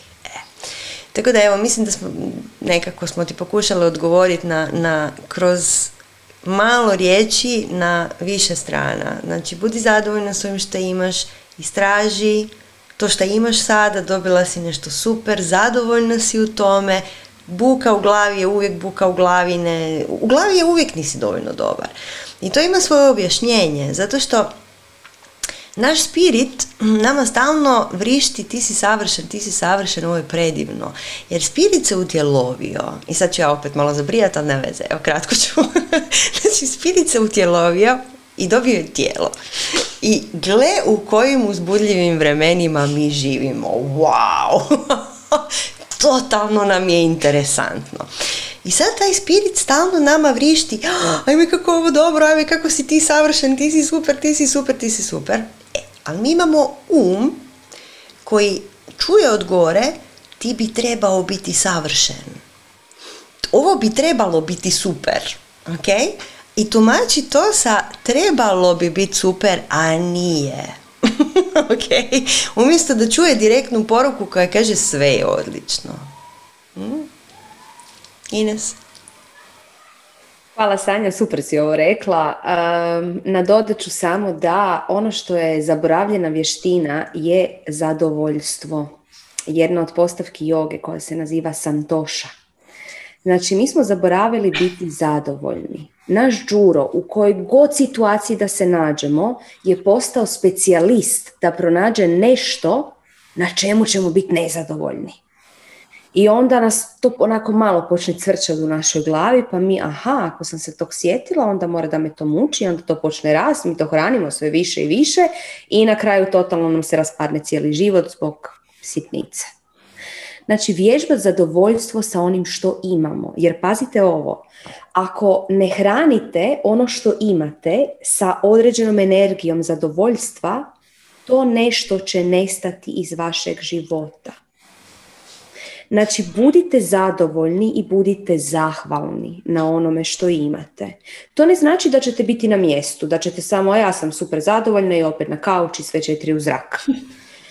A, to znači da ćete cijeniti ono što imate, biti zadovoljni, biti zahvalni i dalje hodati na svom putu, po svom putu. I na svakom koraku biti zadovoljni, na svakom novom koraku, na svakom novom učenju, na svakom novom susretu. Što se tiče partnera, traženja partnerstva, Sanja je rekla, vrlo kontraproduktivno je, u ja moram imati partnera. Znači, opet onako vrlo grčevito se držati. Ne, mi nećemo dobiti za nas pogodnog partnera ako ćemo biti tako u grču. Mi moramo biti fluidne. Žena je vrlo fluidna, to učimo na boginjama. Žena ima kružnu energiju, žena prolazi kroz faze i kroz te faze fluidno prolazi. I kako ona se uči fluidno prolaziti kroz sve te faze, tako zapravo postaje ustoličena u svojoj osobnoj moći. I kao takva tek može privući pogodnog partnera. Ako ste u modu ja trebam partnera, to je to, i ugrču ste i tako idete kroz život, to će vam donijeti samo patnju. Zato ne čini nam se da je ova žena koja je to pitala u ikakvom grču, ovo samo govorimo predostrožnosti radi za sve koji nas slušaju. E, znači potpuna fluidnost, zadovoljstvo, zahvalnost i surfanje na valovima univerzuma. To je to. Jednostavno. Ajmo na sljedeće pitanje. U, sljedeće pitanje je odlično. Sljedeće pitanje kaže Urška, mene zanima koje prakse sve radite da sebe svaki dan dajete, odnosno ostajete u visokoj vibraciji. I kako, na koji način, s kojim tehnikama reprogramirate svoj um od definicija i prepričavanja koje vama više ne služe. Uh, di da počnemo? Znači, sve prakse kojima vas učimo i mi ih radimo. Znači, u svemu što mi radimo, u svim našim radionicama, intenzivima, seminarima, pogotovo na strasti, ali također i na boginjama, mi dijelimo mnoge prakse koje same radimo i koje su nam pomogle da, pa šta ja znam, da se dignemo na neku stepenicu više od nekog prije, nekog stanja prije. Ne? I ništa od toga što mi radimo nije neko tajno znanje, neke stvari možda su bile nekad prije taj tajno znanje, sad više nisu, jer mi, mi, mi to ne priznajemo. Jel također nema ni čarovnog štapića. Mm. To nas jako često ljudi pitaju kao joj, vas dvije kao, ono, to kao vama ide, ne? Kao, znaš, ono, dignem se ujutro, pa onda pet minuta, šta da radim tih pet minuta, imam viška. pet minuta ne znači ništa. Znači Ines i ja, šta mi radimo? Evo ja ću vam reći šta ja radim. pa onda može Ines eventualno dodati još neke stvari. Mm. Ujutro se probudim, prvo komuniciram sa kreacijom. Dobro, mm, onda još imam i cijelu čitabu sa snovima u redu. Onda radimo krije, radimo mučkanje ulja, radimo uh, blagoslov vodi, uh, ja onda radim dnevni tarot, pa radim pisanje dnevnika, pa radim pisanje želja, pa onda vrlo često radim jogu lica sa našom Ivanom Crnčić, ako to još niste probali, svakako vam od srca preporučujemo. Face Yoga by Ivana, genijalna stvar. Ponekad radim ceremoniju rapea odmarano ujutro, svakako napravim zaštite i e, neke hermetičke, neke šamanske. A, nakon toga je meditacija, neke vježbe disanja, ovisi kako u kojoj fazi u svom životu. Oba dvije nas dvije radimo aštanga jogu, to više manje svi znate. A, preko dana radimo razno razne energetske tehnike, ali to sve zvuči kao jako sad mi puno radimo, ali to je sve nekako nama ušlo u rutinu. Jer znači cijela ideja svake od praksi je da ti postane samo dio tebe. Znači ja ću sjesti, uzet ću tu vodu i onda ću usputno blagosloviti, uopće ne, nije to sad nešto šta ja sad moram sto puta razmisliti o tome. To je nešto što se dogodi spontano, ne. Onda recimo, uh, znači kroz dan znamo raditi nekakve male rituale, sitne, mm, svakakve, ovisi, ovisi u kojoj smo, kakav je dan. Ne. Recimo, ako, meni ako mi je teško fokusirati um, ima dana kad mi je teško, teško se nosim s nekim stvarima, onda plešem.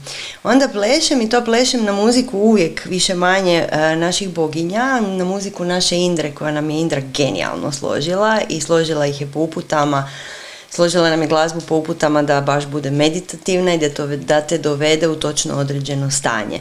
I evo u zadnje vrijeme mi je hit ona e, glazba sa dana, e, dan boginja, zato što je malo duža i malo mi je novija, jer ovo sad sam već puno puta slušala ovo što smo radili na boginjama, ali evo recimo s time vrlo rado odplešem i to me kompletno smiri i onda mogu meditirati, onda mogu raditi sve ove druge stvari. Ne?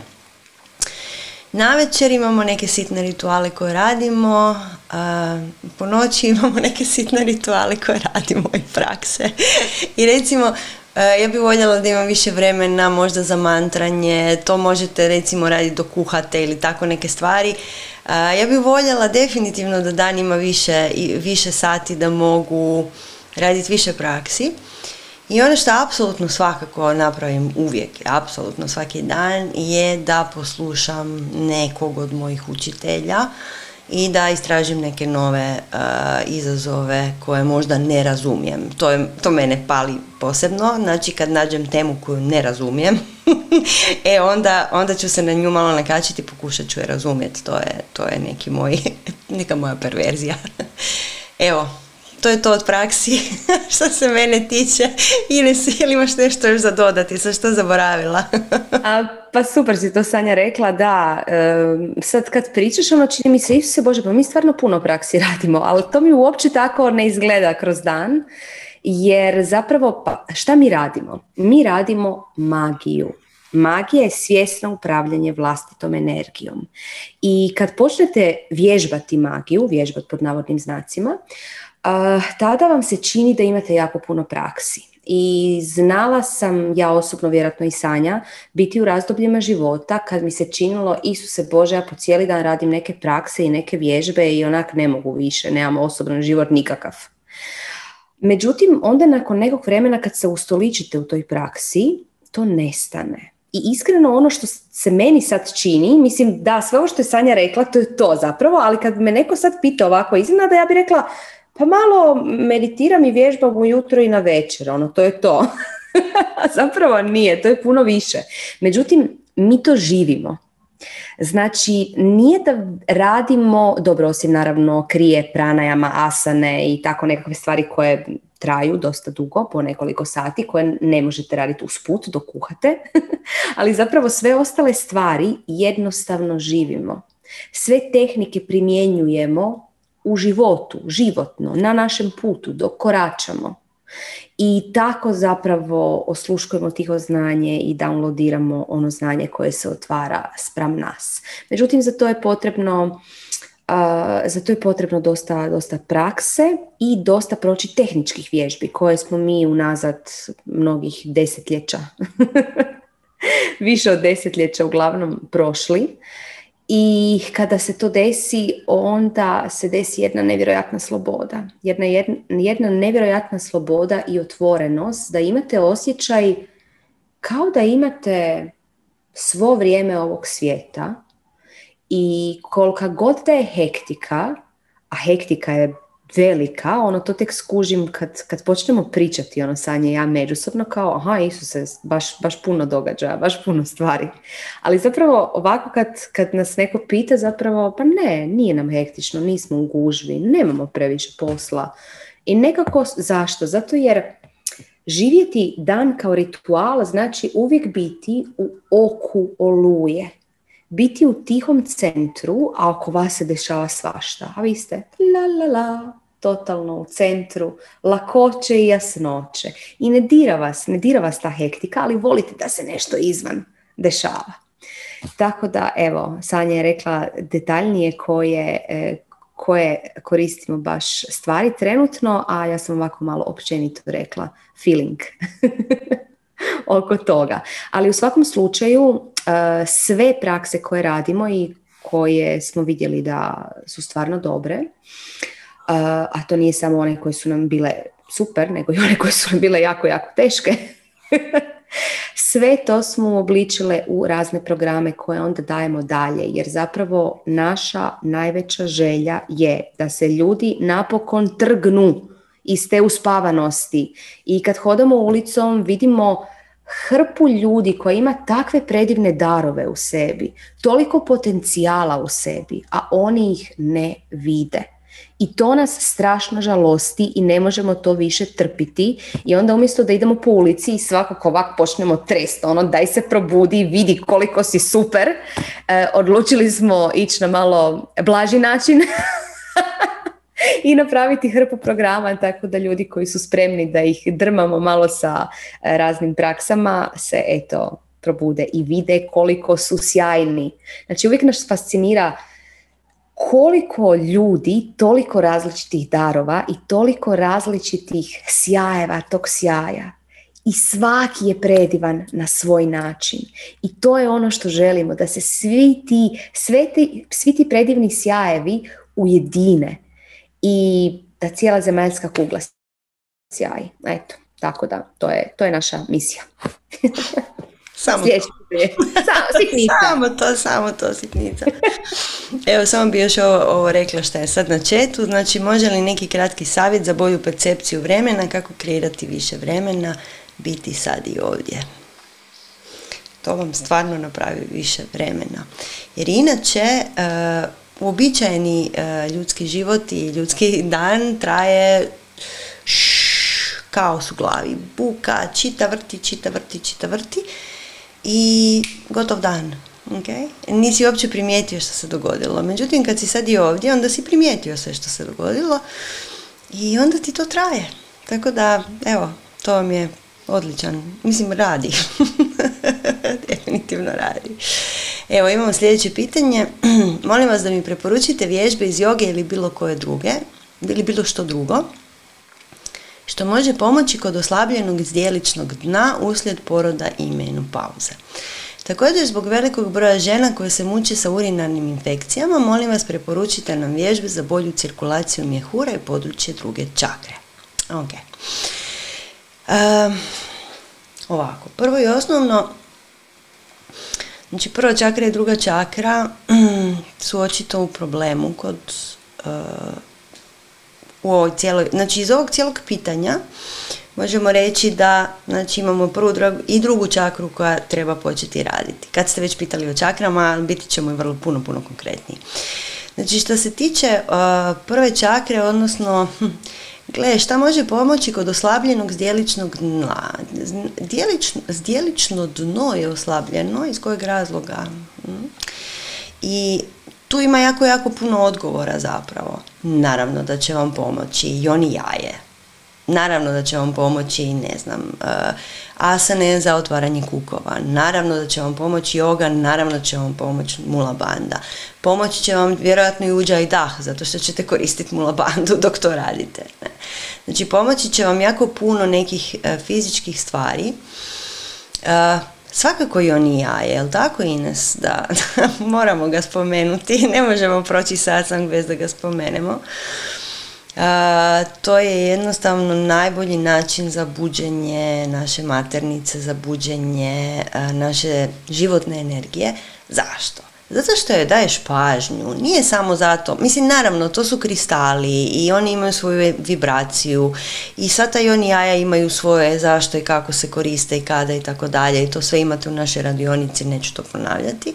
Međutim, ono što je ključno tu je da vi dajete pažnju tom dijelu tijela. Čim uperite pažnju na bilo šta u svom životu, to će dobiti energije. E, ono što je zanemareno je ono što bene. E sad, ono što nas zanima u ovom pitanju je zašto je to zdjelično dno zanemareno? I zašto ta prva i druga čakra ne rade? Znači, morate uvijek krenuti od tog pitanja, vražijeg pitanja zašto. Svi bi mi radije samo lijek. mi bi svi radije samo nešto, daj mi nešto da mi bude bolje. I ja znate da mi tako ne radimo. Znači, naše pitanje je, ok, zašto ti ne radi prva čakra? Gdje ti je, gdje je problem sigurnosti? E, u vezi, da li ti fali podrške, da li ti fali stabilnosti, Kakav ti je dom, kakvo je tvoje pleme, kakva je tvoja obitelj, kakvi su tvoji prijatelji, bližnji ljudi, da li ti daju podršku. Jer ako ti ne daju podršku, odaberi druge ljude ili daj samo i sebi podršku. Svakako, naravno da će ove fizičke stvari pomoći, ne? Međutim, ključno je to pitanje da zašto? Zbog toga što ne želimo da se to nastavi događati. Znači u našoj prvoj i drugoj čakri fali moći. Ako vi sad krenete raditi šta god, joni jaje, krenete plesat, krenete raditi jogu, krenete šta god već raditi, dati ćete jedan impuls da ok, želim da se ovo popravi. Međutim, ako je uzrok i dalje tu, samo će krpat tu rupu. Jer kao što danas smo puno pričale o rupama, o energetskim rupama i ranama koje imamo. Ako je rana još uvijek tu, nikakav lijek je ne može zaliječiti. Okay? Može samo ublažiti njezin daljnji rast. E. E, također, ako u prvoj čakri, znači ako mi nismo stabilni, ako nismo sigurni u sami sebe, u svoju okolinu, u svoj dom i to sve šta jest, u drugoj čakri neće biti kreativne energije jer nema podršku od prve čakre. Ono što bismo svakako preporučile što se tiče prakse, znači osim joni jaja, osim možda nekih asana i tako dalje, je spontani pokret. Okay. I o spontanom pokretu mi uvijek pričamo kad pričamo o buđenju boginja i vi svi znate koji ste prošli buđenje boginja da mi mjesec dana zapravo učimo spontani pokret ponovno, ok? Jer žena mora se kretati spontano kako bi se u njoj energija počela kretati. To je neminovno, to nam treba, to nam je ključno. I kad je to meditativno plesanje, a mi imamo tu ludu sreću pa smo, evo Ines, ja i Indra napravile smo nekako ludilo od, od uh, uspjele smo napraviti meditativno kretanje koje će imati smisla, koje će imati upravo onaj učinak koji mi hoćemo da ima. Znači kad, kad imate meditativno plesanje, one će stvarno pokrenuti sve sokove unutar tijela. Međutim, ako i dalje imate rupu, ako imate ranu, one će i dalje kvariti sve što god vi budete radili. Ne. E, također, htjela bih još samo reći, spomenuli ste tu samo malo urinarne infekcije. Mm, da li je moguće, znači ja sad strašno puno, strašno puno slušamo o tome kako žene imaju s tim problema. E, mi ćemo vam reći da je posve moguće da imate problema sa crijevima, a ne sa urinarnim infekcijama. Hrana kakvu jedemo je za nas počela biti pogubna. Okay? Mi ne znamo ništa o tome šta jedemo, o tome kako kombiniramo tu hranu i evo mene je spasio, mene je spasila moja Larisa koja radi ajurvedu, ne, ona je ajurvedska liječnica, od tog konkretnog problema i kojeg sam ja vukla godinu i po dana, znači mjehur koji se napuše i napuše i boli i bože mili šta je sad? I Ispalo je da uopće to nije mjehur, nego crijeva, koja, kojima se jedan mali detalj nije svidio, koji sam ja uporno radila. to je jela voće. A ja to eto ne bi trebala. Tako da e, možda ne bi bilo loše da istražite neke druge stvari koje su tu možda, možda evo, neki, neki drugi razlozi za to. Uh, znači evo samo da, da malo, malo napravim, da fokusiram ovo što sam rekla, znači Prva čakra, istražiti gdje nismo stabilni, kako mogu imati bolju podršku, gdje mogu biti sigurnija, ne znam, da li se mogu pridružiti nekoj grupi nekih drugih ljudi koji rade neke stvari koje su meni zanimljive, da me bude, da, da se osjetim sigurnije, ne. I a, recimo, ne znam, ljudi kad se upišu na strast pronađu isto mišljenike e, i osjećaju se uvijek čudno u svojem životu i sad odjednom su našli hrpetinu istih takvih koji su se cijeli život osjećali kao čudni. E. Znači, naći neku grupu, početi raditi nešto što vam se sviđa možda i onda naći isto mišljenike kroz nekakav projekt, kroz nekakvu, ne znam, zajednicu koja gradi nešto zajedno. To vam je ključno za prvu čakru. I za drugu čakru znači staviti pažnju na svoju ženstvenost, na spontani pokret, na pjevanje, pjevanje bi bilo jako dobro, na njegu jem se, vježbam, polažem pažnju na svoju joni, znači e, to, koristim joni jaje ili bilo što drugo što je vama ugodno, ne mora biti joni jaje. Krećem se i tražim kako ću se kreativno izraziti i povezati s drugim ljudima. Jer mi kad se kreativno ne izražavamo, tu naša druga čakra jako, jako pati. Eto. Ines, hoćeš ti još nešto dodati? Hvala Sanja, super si ovo odgovorila. E, da, dodat ćemo da, evo ga sad još malo e, pitanja dobivamo zdravstvenih. Znači, pita Ana da li imate neki savjet za cirkulaciju, ticanje gležnjeva, sa kom čakrom bi to povezano. ok, a ovako ćemo. E, bilo, koja, bilo koja zdravstvena tegoba koju imate, možemo reći da je to bolest, možemo reći da je disbalans, kako god to želimo definirati, nastaje zato jer niste stvorili uvjete za zdravlje u svome životu. Najčešće to ne dolazi iz jednog polja, već iz višeg polja.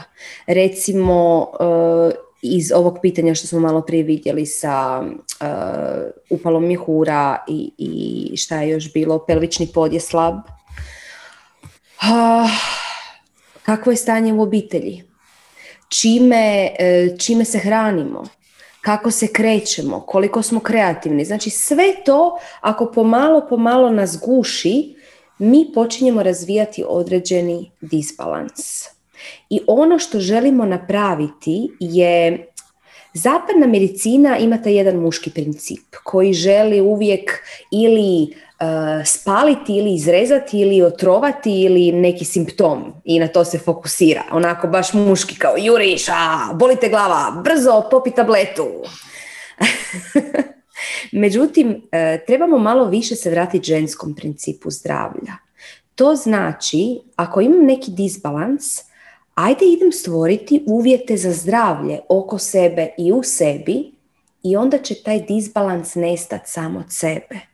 Ja neću nasilno ubijati simptome, što naravno neće uopće pomoć, jer uvjeti koji stvaraju tu bolest ili disbalans su još uvijek tu i taj disbalans će se samo ili ponavljati ili će se očitovati na neki drugačiji način, ali korijen je još uvijek tu.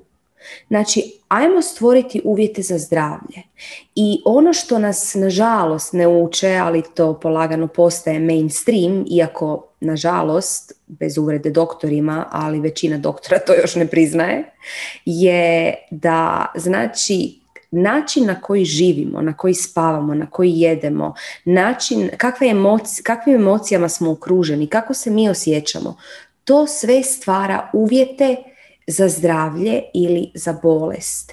I to sve treba biti zajedno isprepleteno ako želimo riješiti nešto. Naravno, ako imamo često upale mjehura, pa obratit ću se nekom fitoterapeutu, vidjet ću koje biljke ću možda piti uz to. Ali isto tako ću vidjeti gdje, me drugi, gdje se osjećam da me drugi ljudi prisiljavaju na nešto. Gdje se osjećam da me drugi ljudi koče, da me drugi ljudi sputavaju. I to ću isto riješiti. I onda kad se to dvoje spoji ili troje ili četvero, sva, sva polja kad počnete rješavati, tada može doći do boljitka jer tada stvaramo uslove za zdravlje. Ako odemo kod doktora i on nam da nešto za upalu mjehura i taj, ta upala mjehura prođe, taj disbalans će se ponovo roditi, možda na teži način. Jer sjetite se što smo rekli, univerzum nas, nam stalno šapuće i ako ga mi ne čujemo, on će početi sve glasnije i glasnije šaputat, odnosno vikati.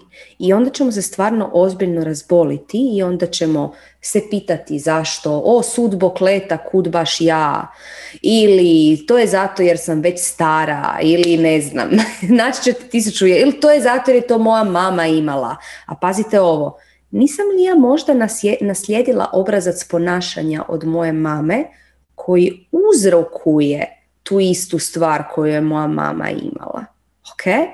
Znači, nije gen ono što uzrokuje bolest, već epigenetika kaže da je okružje u kojem se taj gen nalazi, da li će se određena stvar aktivirati ili ne aktivirati kod nas. Eto. Ispalo je malo duže nego što sam htjela. Ali dobro, ajmo na sljedeće. sljedeće pitanje je... Aha, menopauza naravno. opet, opet kaže ovako. Mnogo vam se radujem i volim vas pratiti, mijenjate me na bolje, ali sjećam da me je menopauza u koju sam ušla sa 45 godina, prije tri godine, mnogo blokirala. Kako biti boginja u menopauzi? Zvuči možda prosto za riješiti, ali ja se osjećam kao outsider, izašla iz igre. Već godinama svačam da ne mogu od srca ni da se nasmijem, a kamoli da širim svoju energiju koja možda sad otišla. To me brine. I uvijek sam ukočena. Da li vaš tečaj za boginje važi i za žene u klimaksu? dakle, da, naravno, naravno da važi. Ostavenka na mrta glavom. boginje, buđenje boginje je apsolutno za buđenje sve naše energije. I kad kažemo sve naše energije, kažemo vitalne, seksualne, životne energije, sve. Za buđenje svih sokova koji su unutar nas. Znači, kroz, ha, malo prije smo pjevale ode spontanim pokretima, ali činjenica je, znači, spontani ples ključan za pokretanje vitalne i seksualne energije žene. Nije samo to. U, u, boginjama se dogodi jedna čarolija komunikacije sa drugim ženama i to je jedan krug suradnje, jedan, jedan sveti krug se dogodi potpune podrške gdje shvatite prvo i osnovno da svi više manje imamo iste probleme i da su oni rješivi, da su neke žene to riješile, da se neke druge žene s njima nose skroz drugačije, dobijete potpuno neki novi uvid u, u samu sebe zapravo. I mi kako živimo u ovom muškom svijetu, mi nikad ne dobijemo takvu vrstu informacija, takvu vrstu podrške, tu pravu žensku podršku, ta pravi nekakav, pravi crveni šator, kako spada. Znači, da to druženje bude doista iskreno, da to druženje bude doista iz srca, jer kako odrastamo u tom našem muškom svijetu, mi to nismo naučili, niko nas to nije naučio. I evo, ja sam imala ludu sreću, pa moja baka to meni stalno govorila kako bi to mi trebale, a kako se to ne događa. Ne?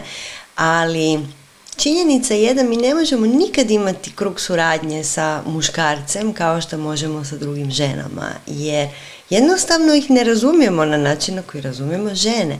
I kad shvatimo tu našu prirodu i kad shvatimo koliko smo mi zapravo povezane, a, da to nismo uopće ni znali, uopće to nismo kužile dok nismo ušle u sve te silne komunikacije koje mi imamo tijekom buđenja boginje, ne, onda shvatimo da kroz sve te druge žene mi zapravo dobijemo one dijeliće nas natrag koji nam služe za to da pokrpamo tu našu cjelovitost, da dobijemo natrag tu našu cjelovitost. Ne? I a, pogotovo u menopauzi. U menopauzi bi žena trebala biti kraljica svega što je naučila do tada. Znači, trebala bi biti kraljica svih svojih ciklusa. Znači, i e, trebala bi znati točno kako upravljati sa svojom energijom.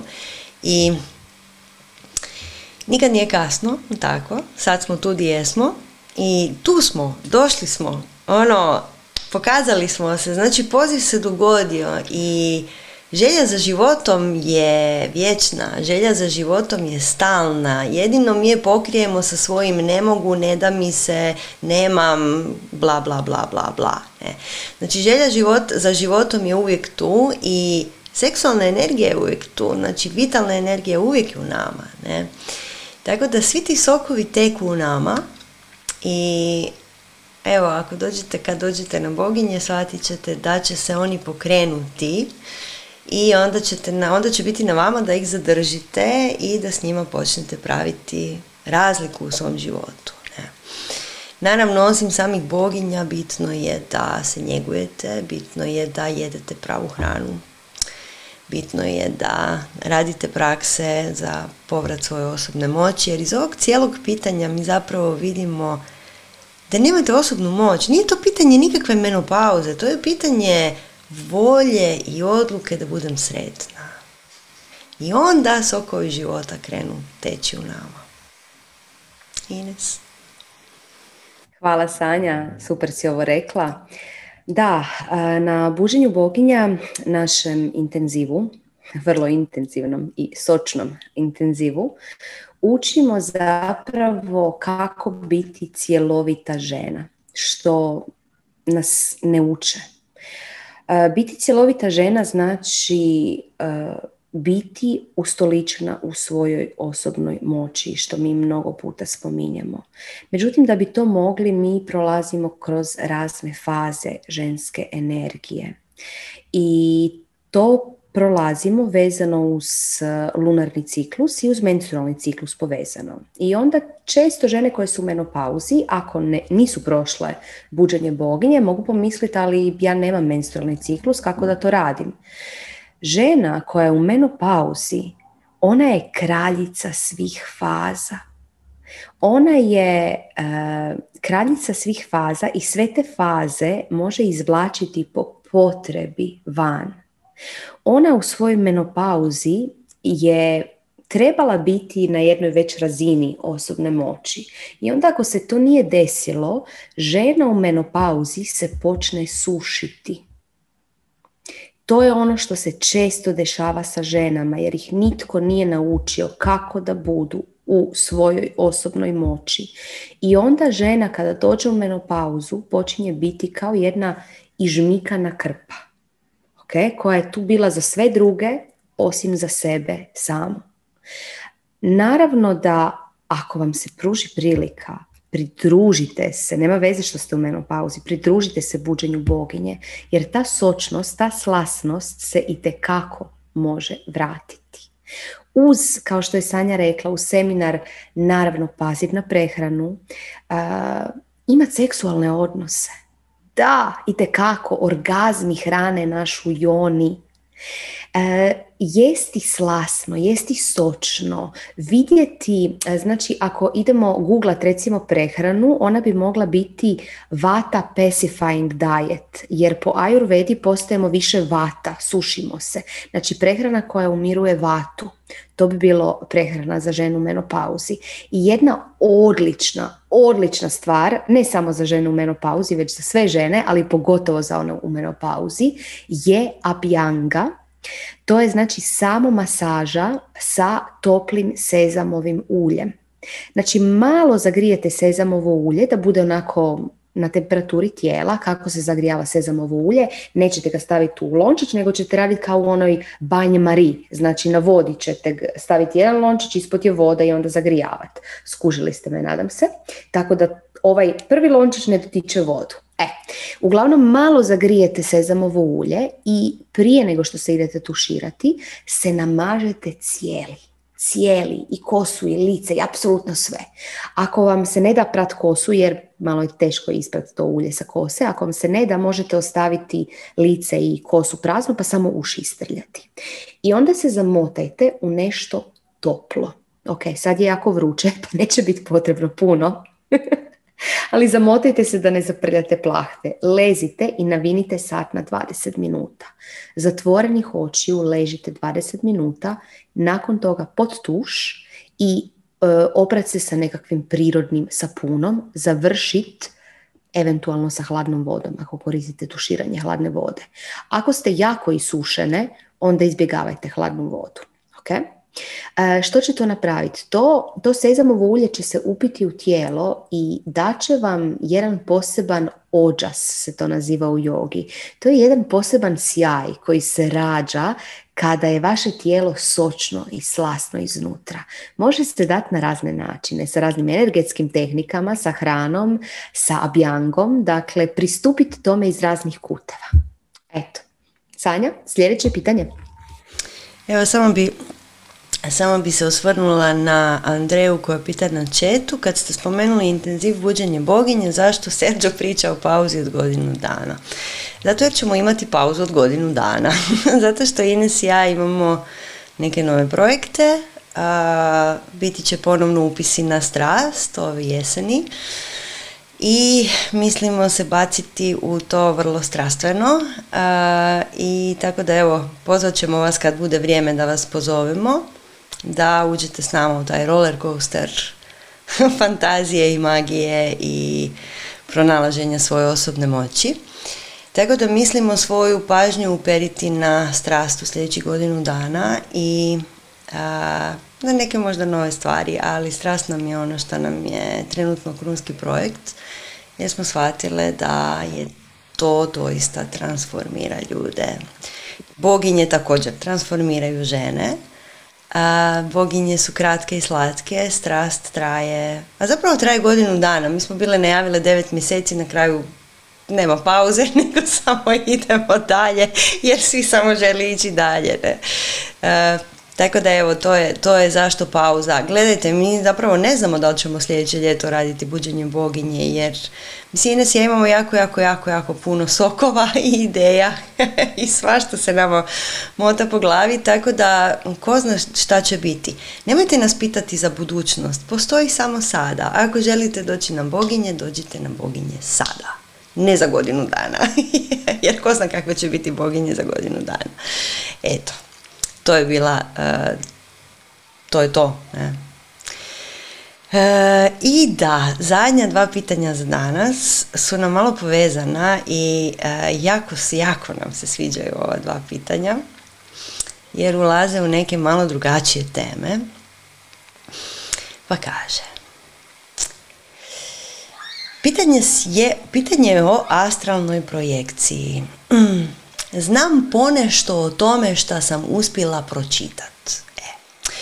Znači, odmah ću se tu zadržat. Znam ponešto o tome što sam uspjela pročitat, ne možete pročitat nešto i onda o tome nešto znati. Nešto znati o nečemu znači iskusiti to, isključivo i samo.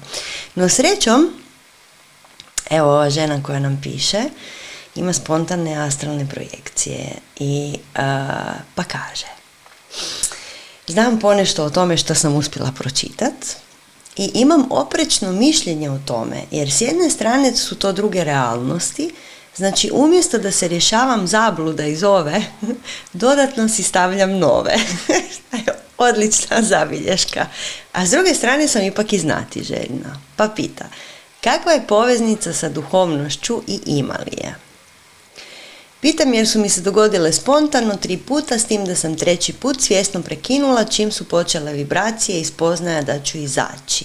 U navodnike izaći jer se nigdje u stvari ne izlazi i sve je unutar svijesti. Bravo za ovo. Dogodi se da nakon malo boljih meditacija gdje postignem malo dublje stanje svijesti o tijelu, iako i dalje čujem misli, ali u nekoj daljini. Nakon toga legnem i skroz desetak minuta taj proces se pokrene. Dobila sam vrijedna saznanja, a to je da je misao, odnosno akcija instantna, a druga da je svačanje koncepta da mi nismo naše fizičko tijelo. Pitanje je da li je nama to uopće potrebno i zašto mi se događaju spontano ako nije možda neki novi poligon za učenje o realnostima. A... Ines, hoćeš ti početi? Mogu, hvala ti. Da, uh, astralna projekcija. Hm. Astralna projekcija je jedan novi poligon za učenje i to vrlo, vrlo koristan. Da, odlično je e, osoba koja je ovo pisala, ne piše nam tu ime, e, osoba koja je ovo pisala shvatila da se za zapravo nigdje ne izlazi, već se ostaje unutar naše energetske jezgre, ali se samo šta se dešava zapravo? Energetska jezgra se izdužuje. Znači, to se naziva u šamanizmu efekt lule. Naša energetska jezgra je jajolika i onda kada mi izlazimo iz tijela pod navodnicima, zapravo ne izlazimo, već se samo malo izdužujemo i onda izgleda kao da imamo jedan krak, a dole ovako jedan trbuščić, pa to izgleda kao neka lula, pa zato se naziva efekt lule. E sad, da bi to mogli uopće napraviti, potrebno je fleksibilnost energetske jezgre. Fleksibilnost energetske jezgre neke osobe imaju prirodno i prirodno im to lagano polazi za rukom. Međutim, e, da, tu se puno, puno toga može naučiti, puno spozna se može dobiti. Međutim, najbolje je to zapravo raditi sistematizirano i sa osobom koja je već prošla taj put. Jer mi doslovce ulazimo u druge realnosti. I tu može biti svašta. Znači, druge realnosti, riječ sama govori. Nikad niste bili tamo. Izlazite pod navodnicima iz svog tijela i sad šta sad dalje, kako učiti, kako spoznat. Zato, zato smatramo da bi jedan sistematičan, sistematičan pristup e, uz učitelja tu bio najbolji. A opet s druge strane sad nas možda slušaju neki ljudi i misle da izlaziti iz tijela, ono zihar, ja to mogu. To svi mogu. To je zapravo vrlo lagano. Uopće nije teško.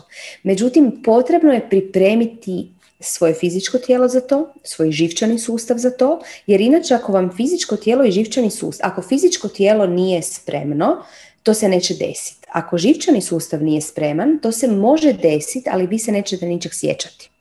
Jer, sad ćemo vam reći nešto, u našim snovima svi mi izlazimo iz tijela, pod navodnicima. Znači, svi mi imamo astralne projekcije u našim snovima. Samo se većinom toga ne sjećamo, jer naš živčani sustav nije spreman na to, nije spreman da se toga sjeća. Znači, svi mi možemo izlaziti iz tijela i stvar može biti vrlo, vrlo korisna. Ali kako bi dobili maksimalnu korist iz toga, preporučamo to raditi na jedan sistematičan naziv, na, način uz nadzor učitelja. Eto. Sanja? Pa da, dakle astralne projekcije su apsolutno spiritualna praksa, poznata je svim mogućim šamanizmima, budizmima i tako dalje, to je vrlo uobičajeno i kao što je Ines rekla ništa to nije ni teško ni ekstremno. I ono što je bitno je nemati straha prema tome, jer kad uplovite u tako neke prakse, onda tu zna biti panika od nepoznatog zapravo.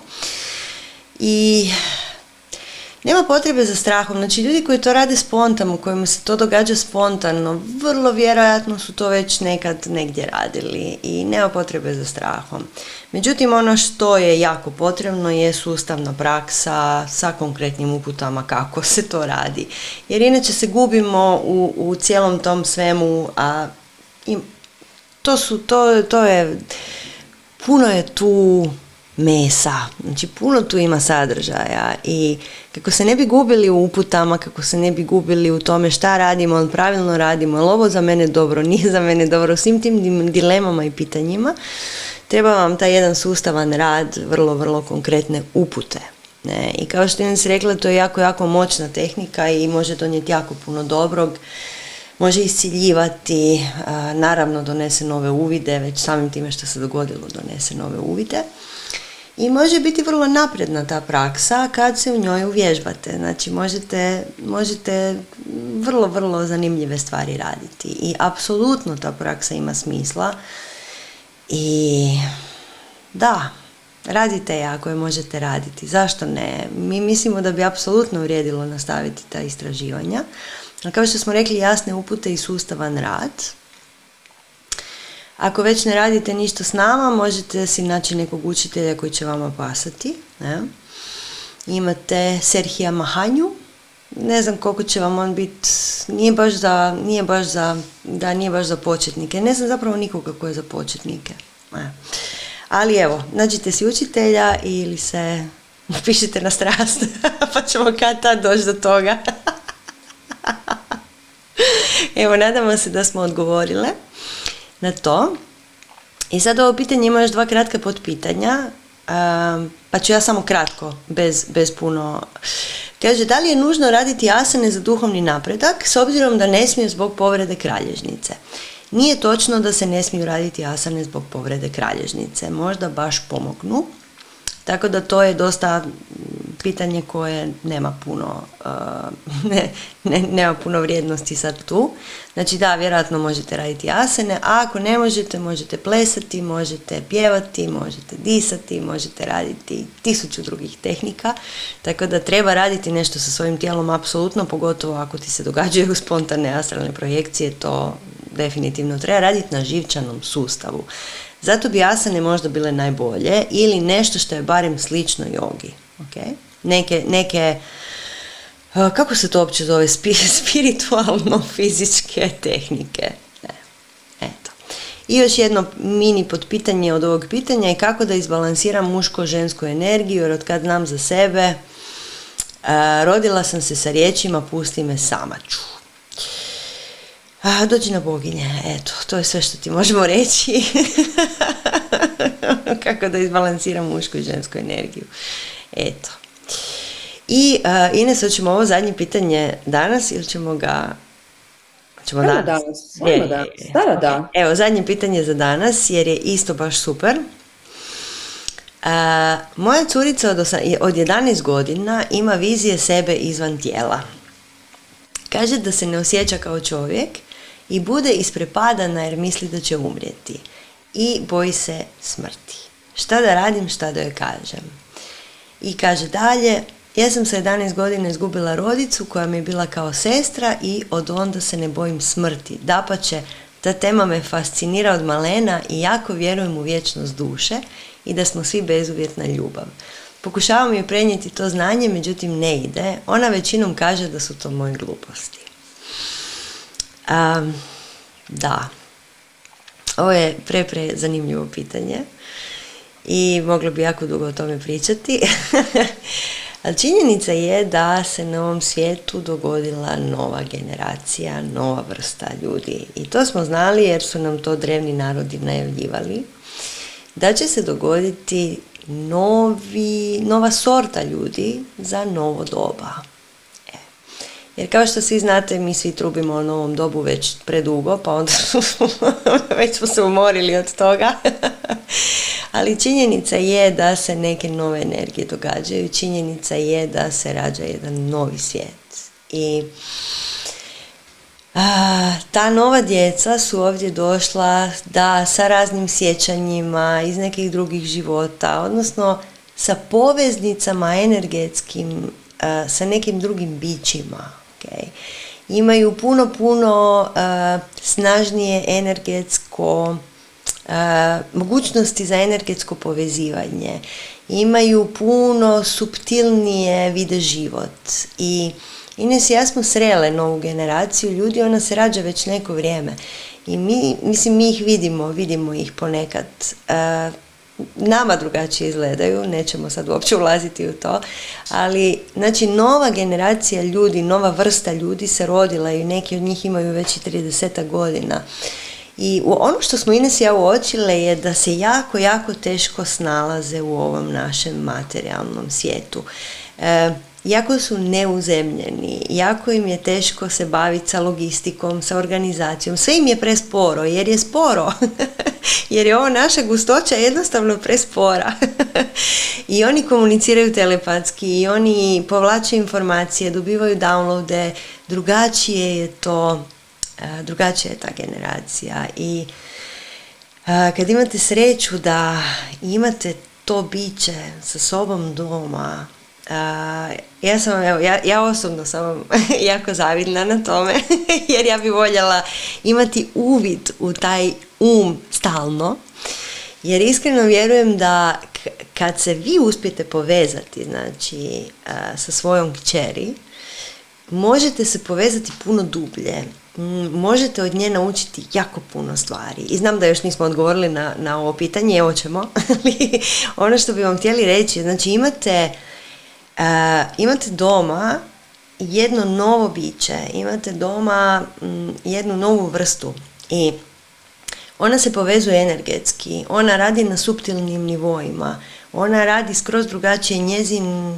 njezin um, tako ćemo to sad reći, njezin sustav radi drugačije i trebate je dobro upoznati da biste mogli s njom komunicirati. Jer kao što smo ovdje vidjeli iz ovog pisma, Znači, vi pokušavate prenijeti nešto što je nama totalno logično, a to je ne strah od smrti, odnosno doslovno ne strah od smrti.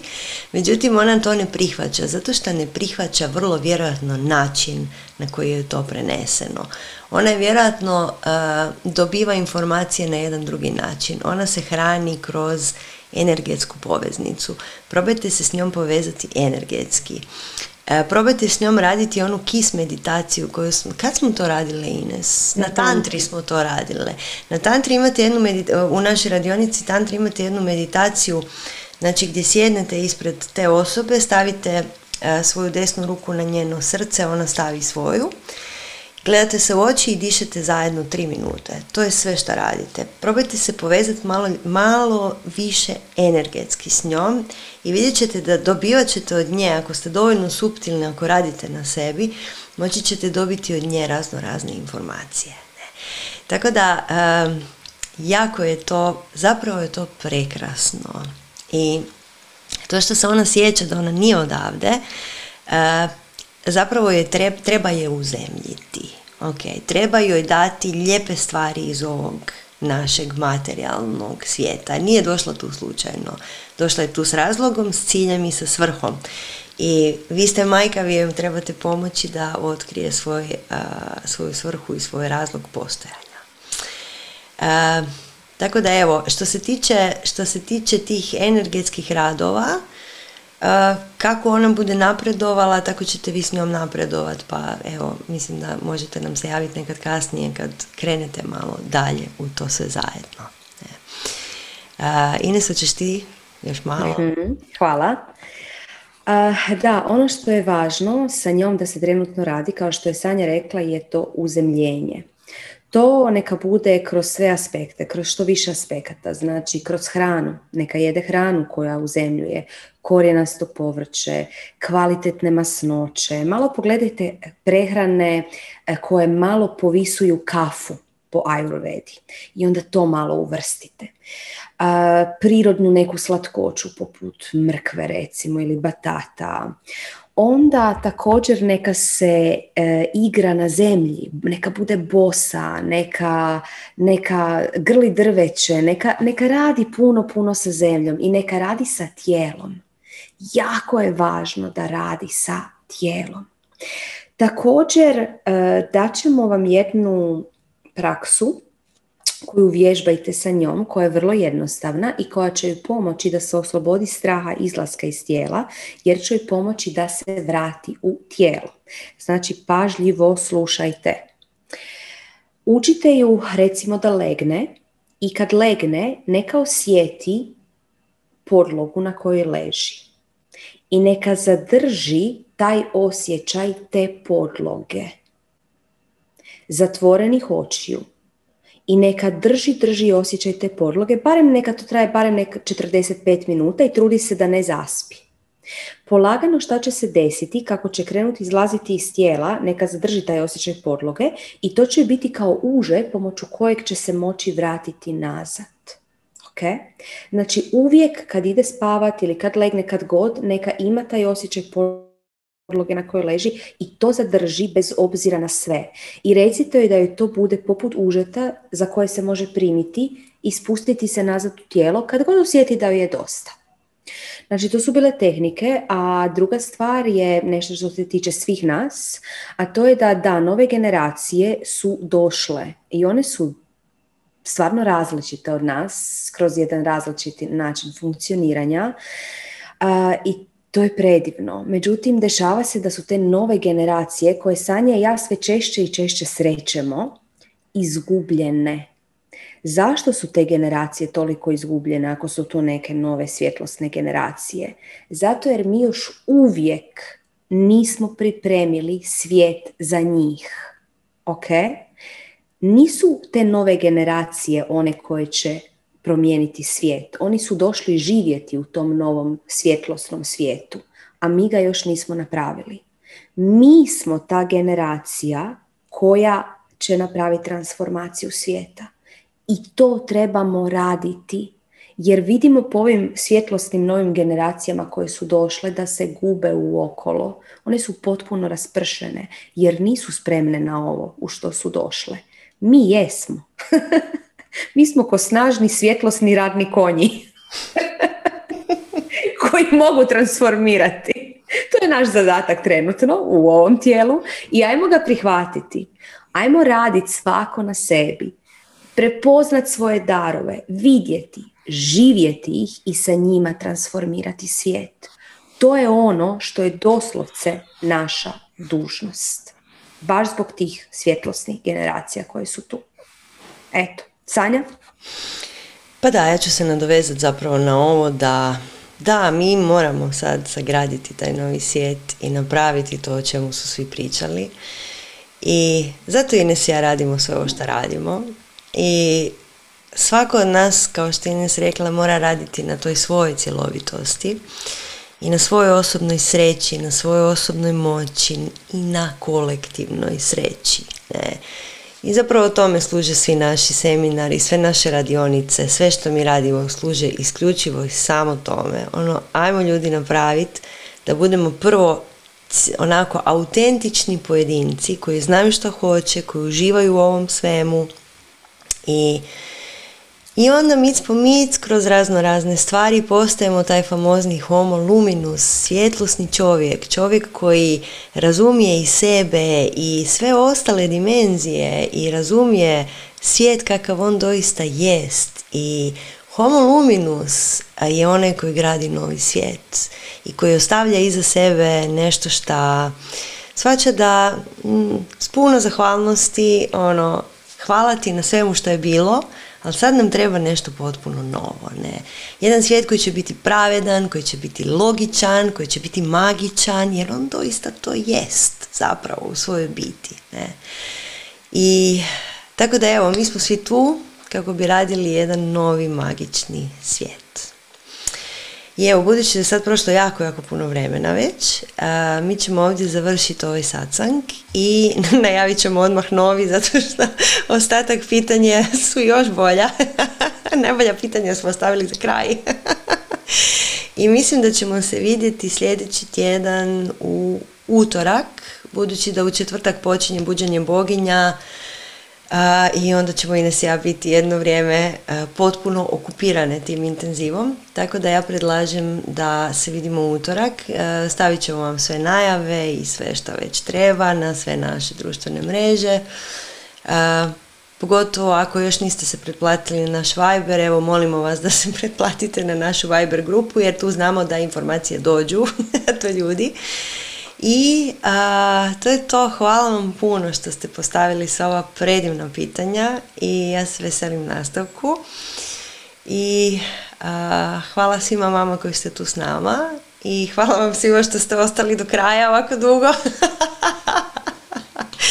I da, to je to. Ines?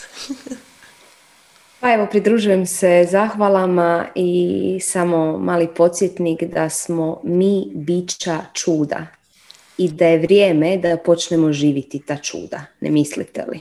Ok? Vidimo se utorak. to je to. to je to. Bića čuda, volimo vas puno. Vidimo se utorak.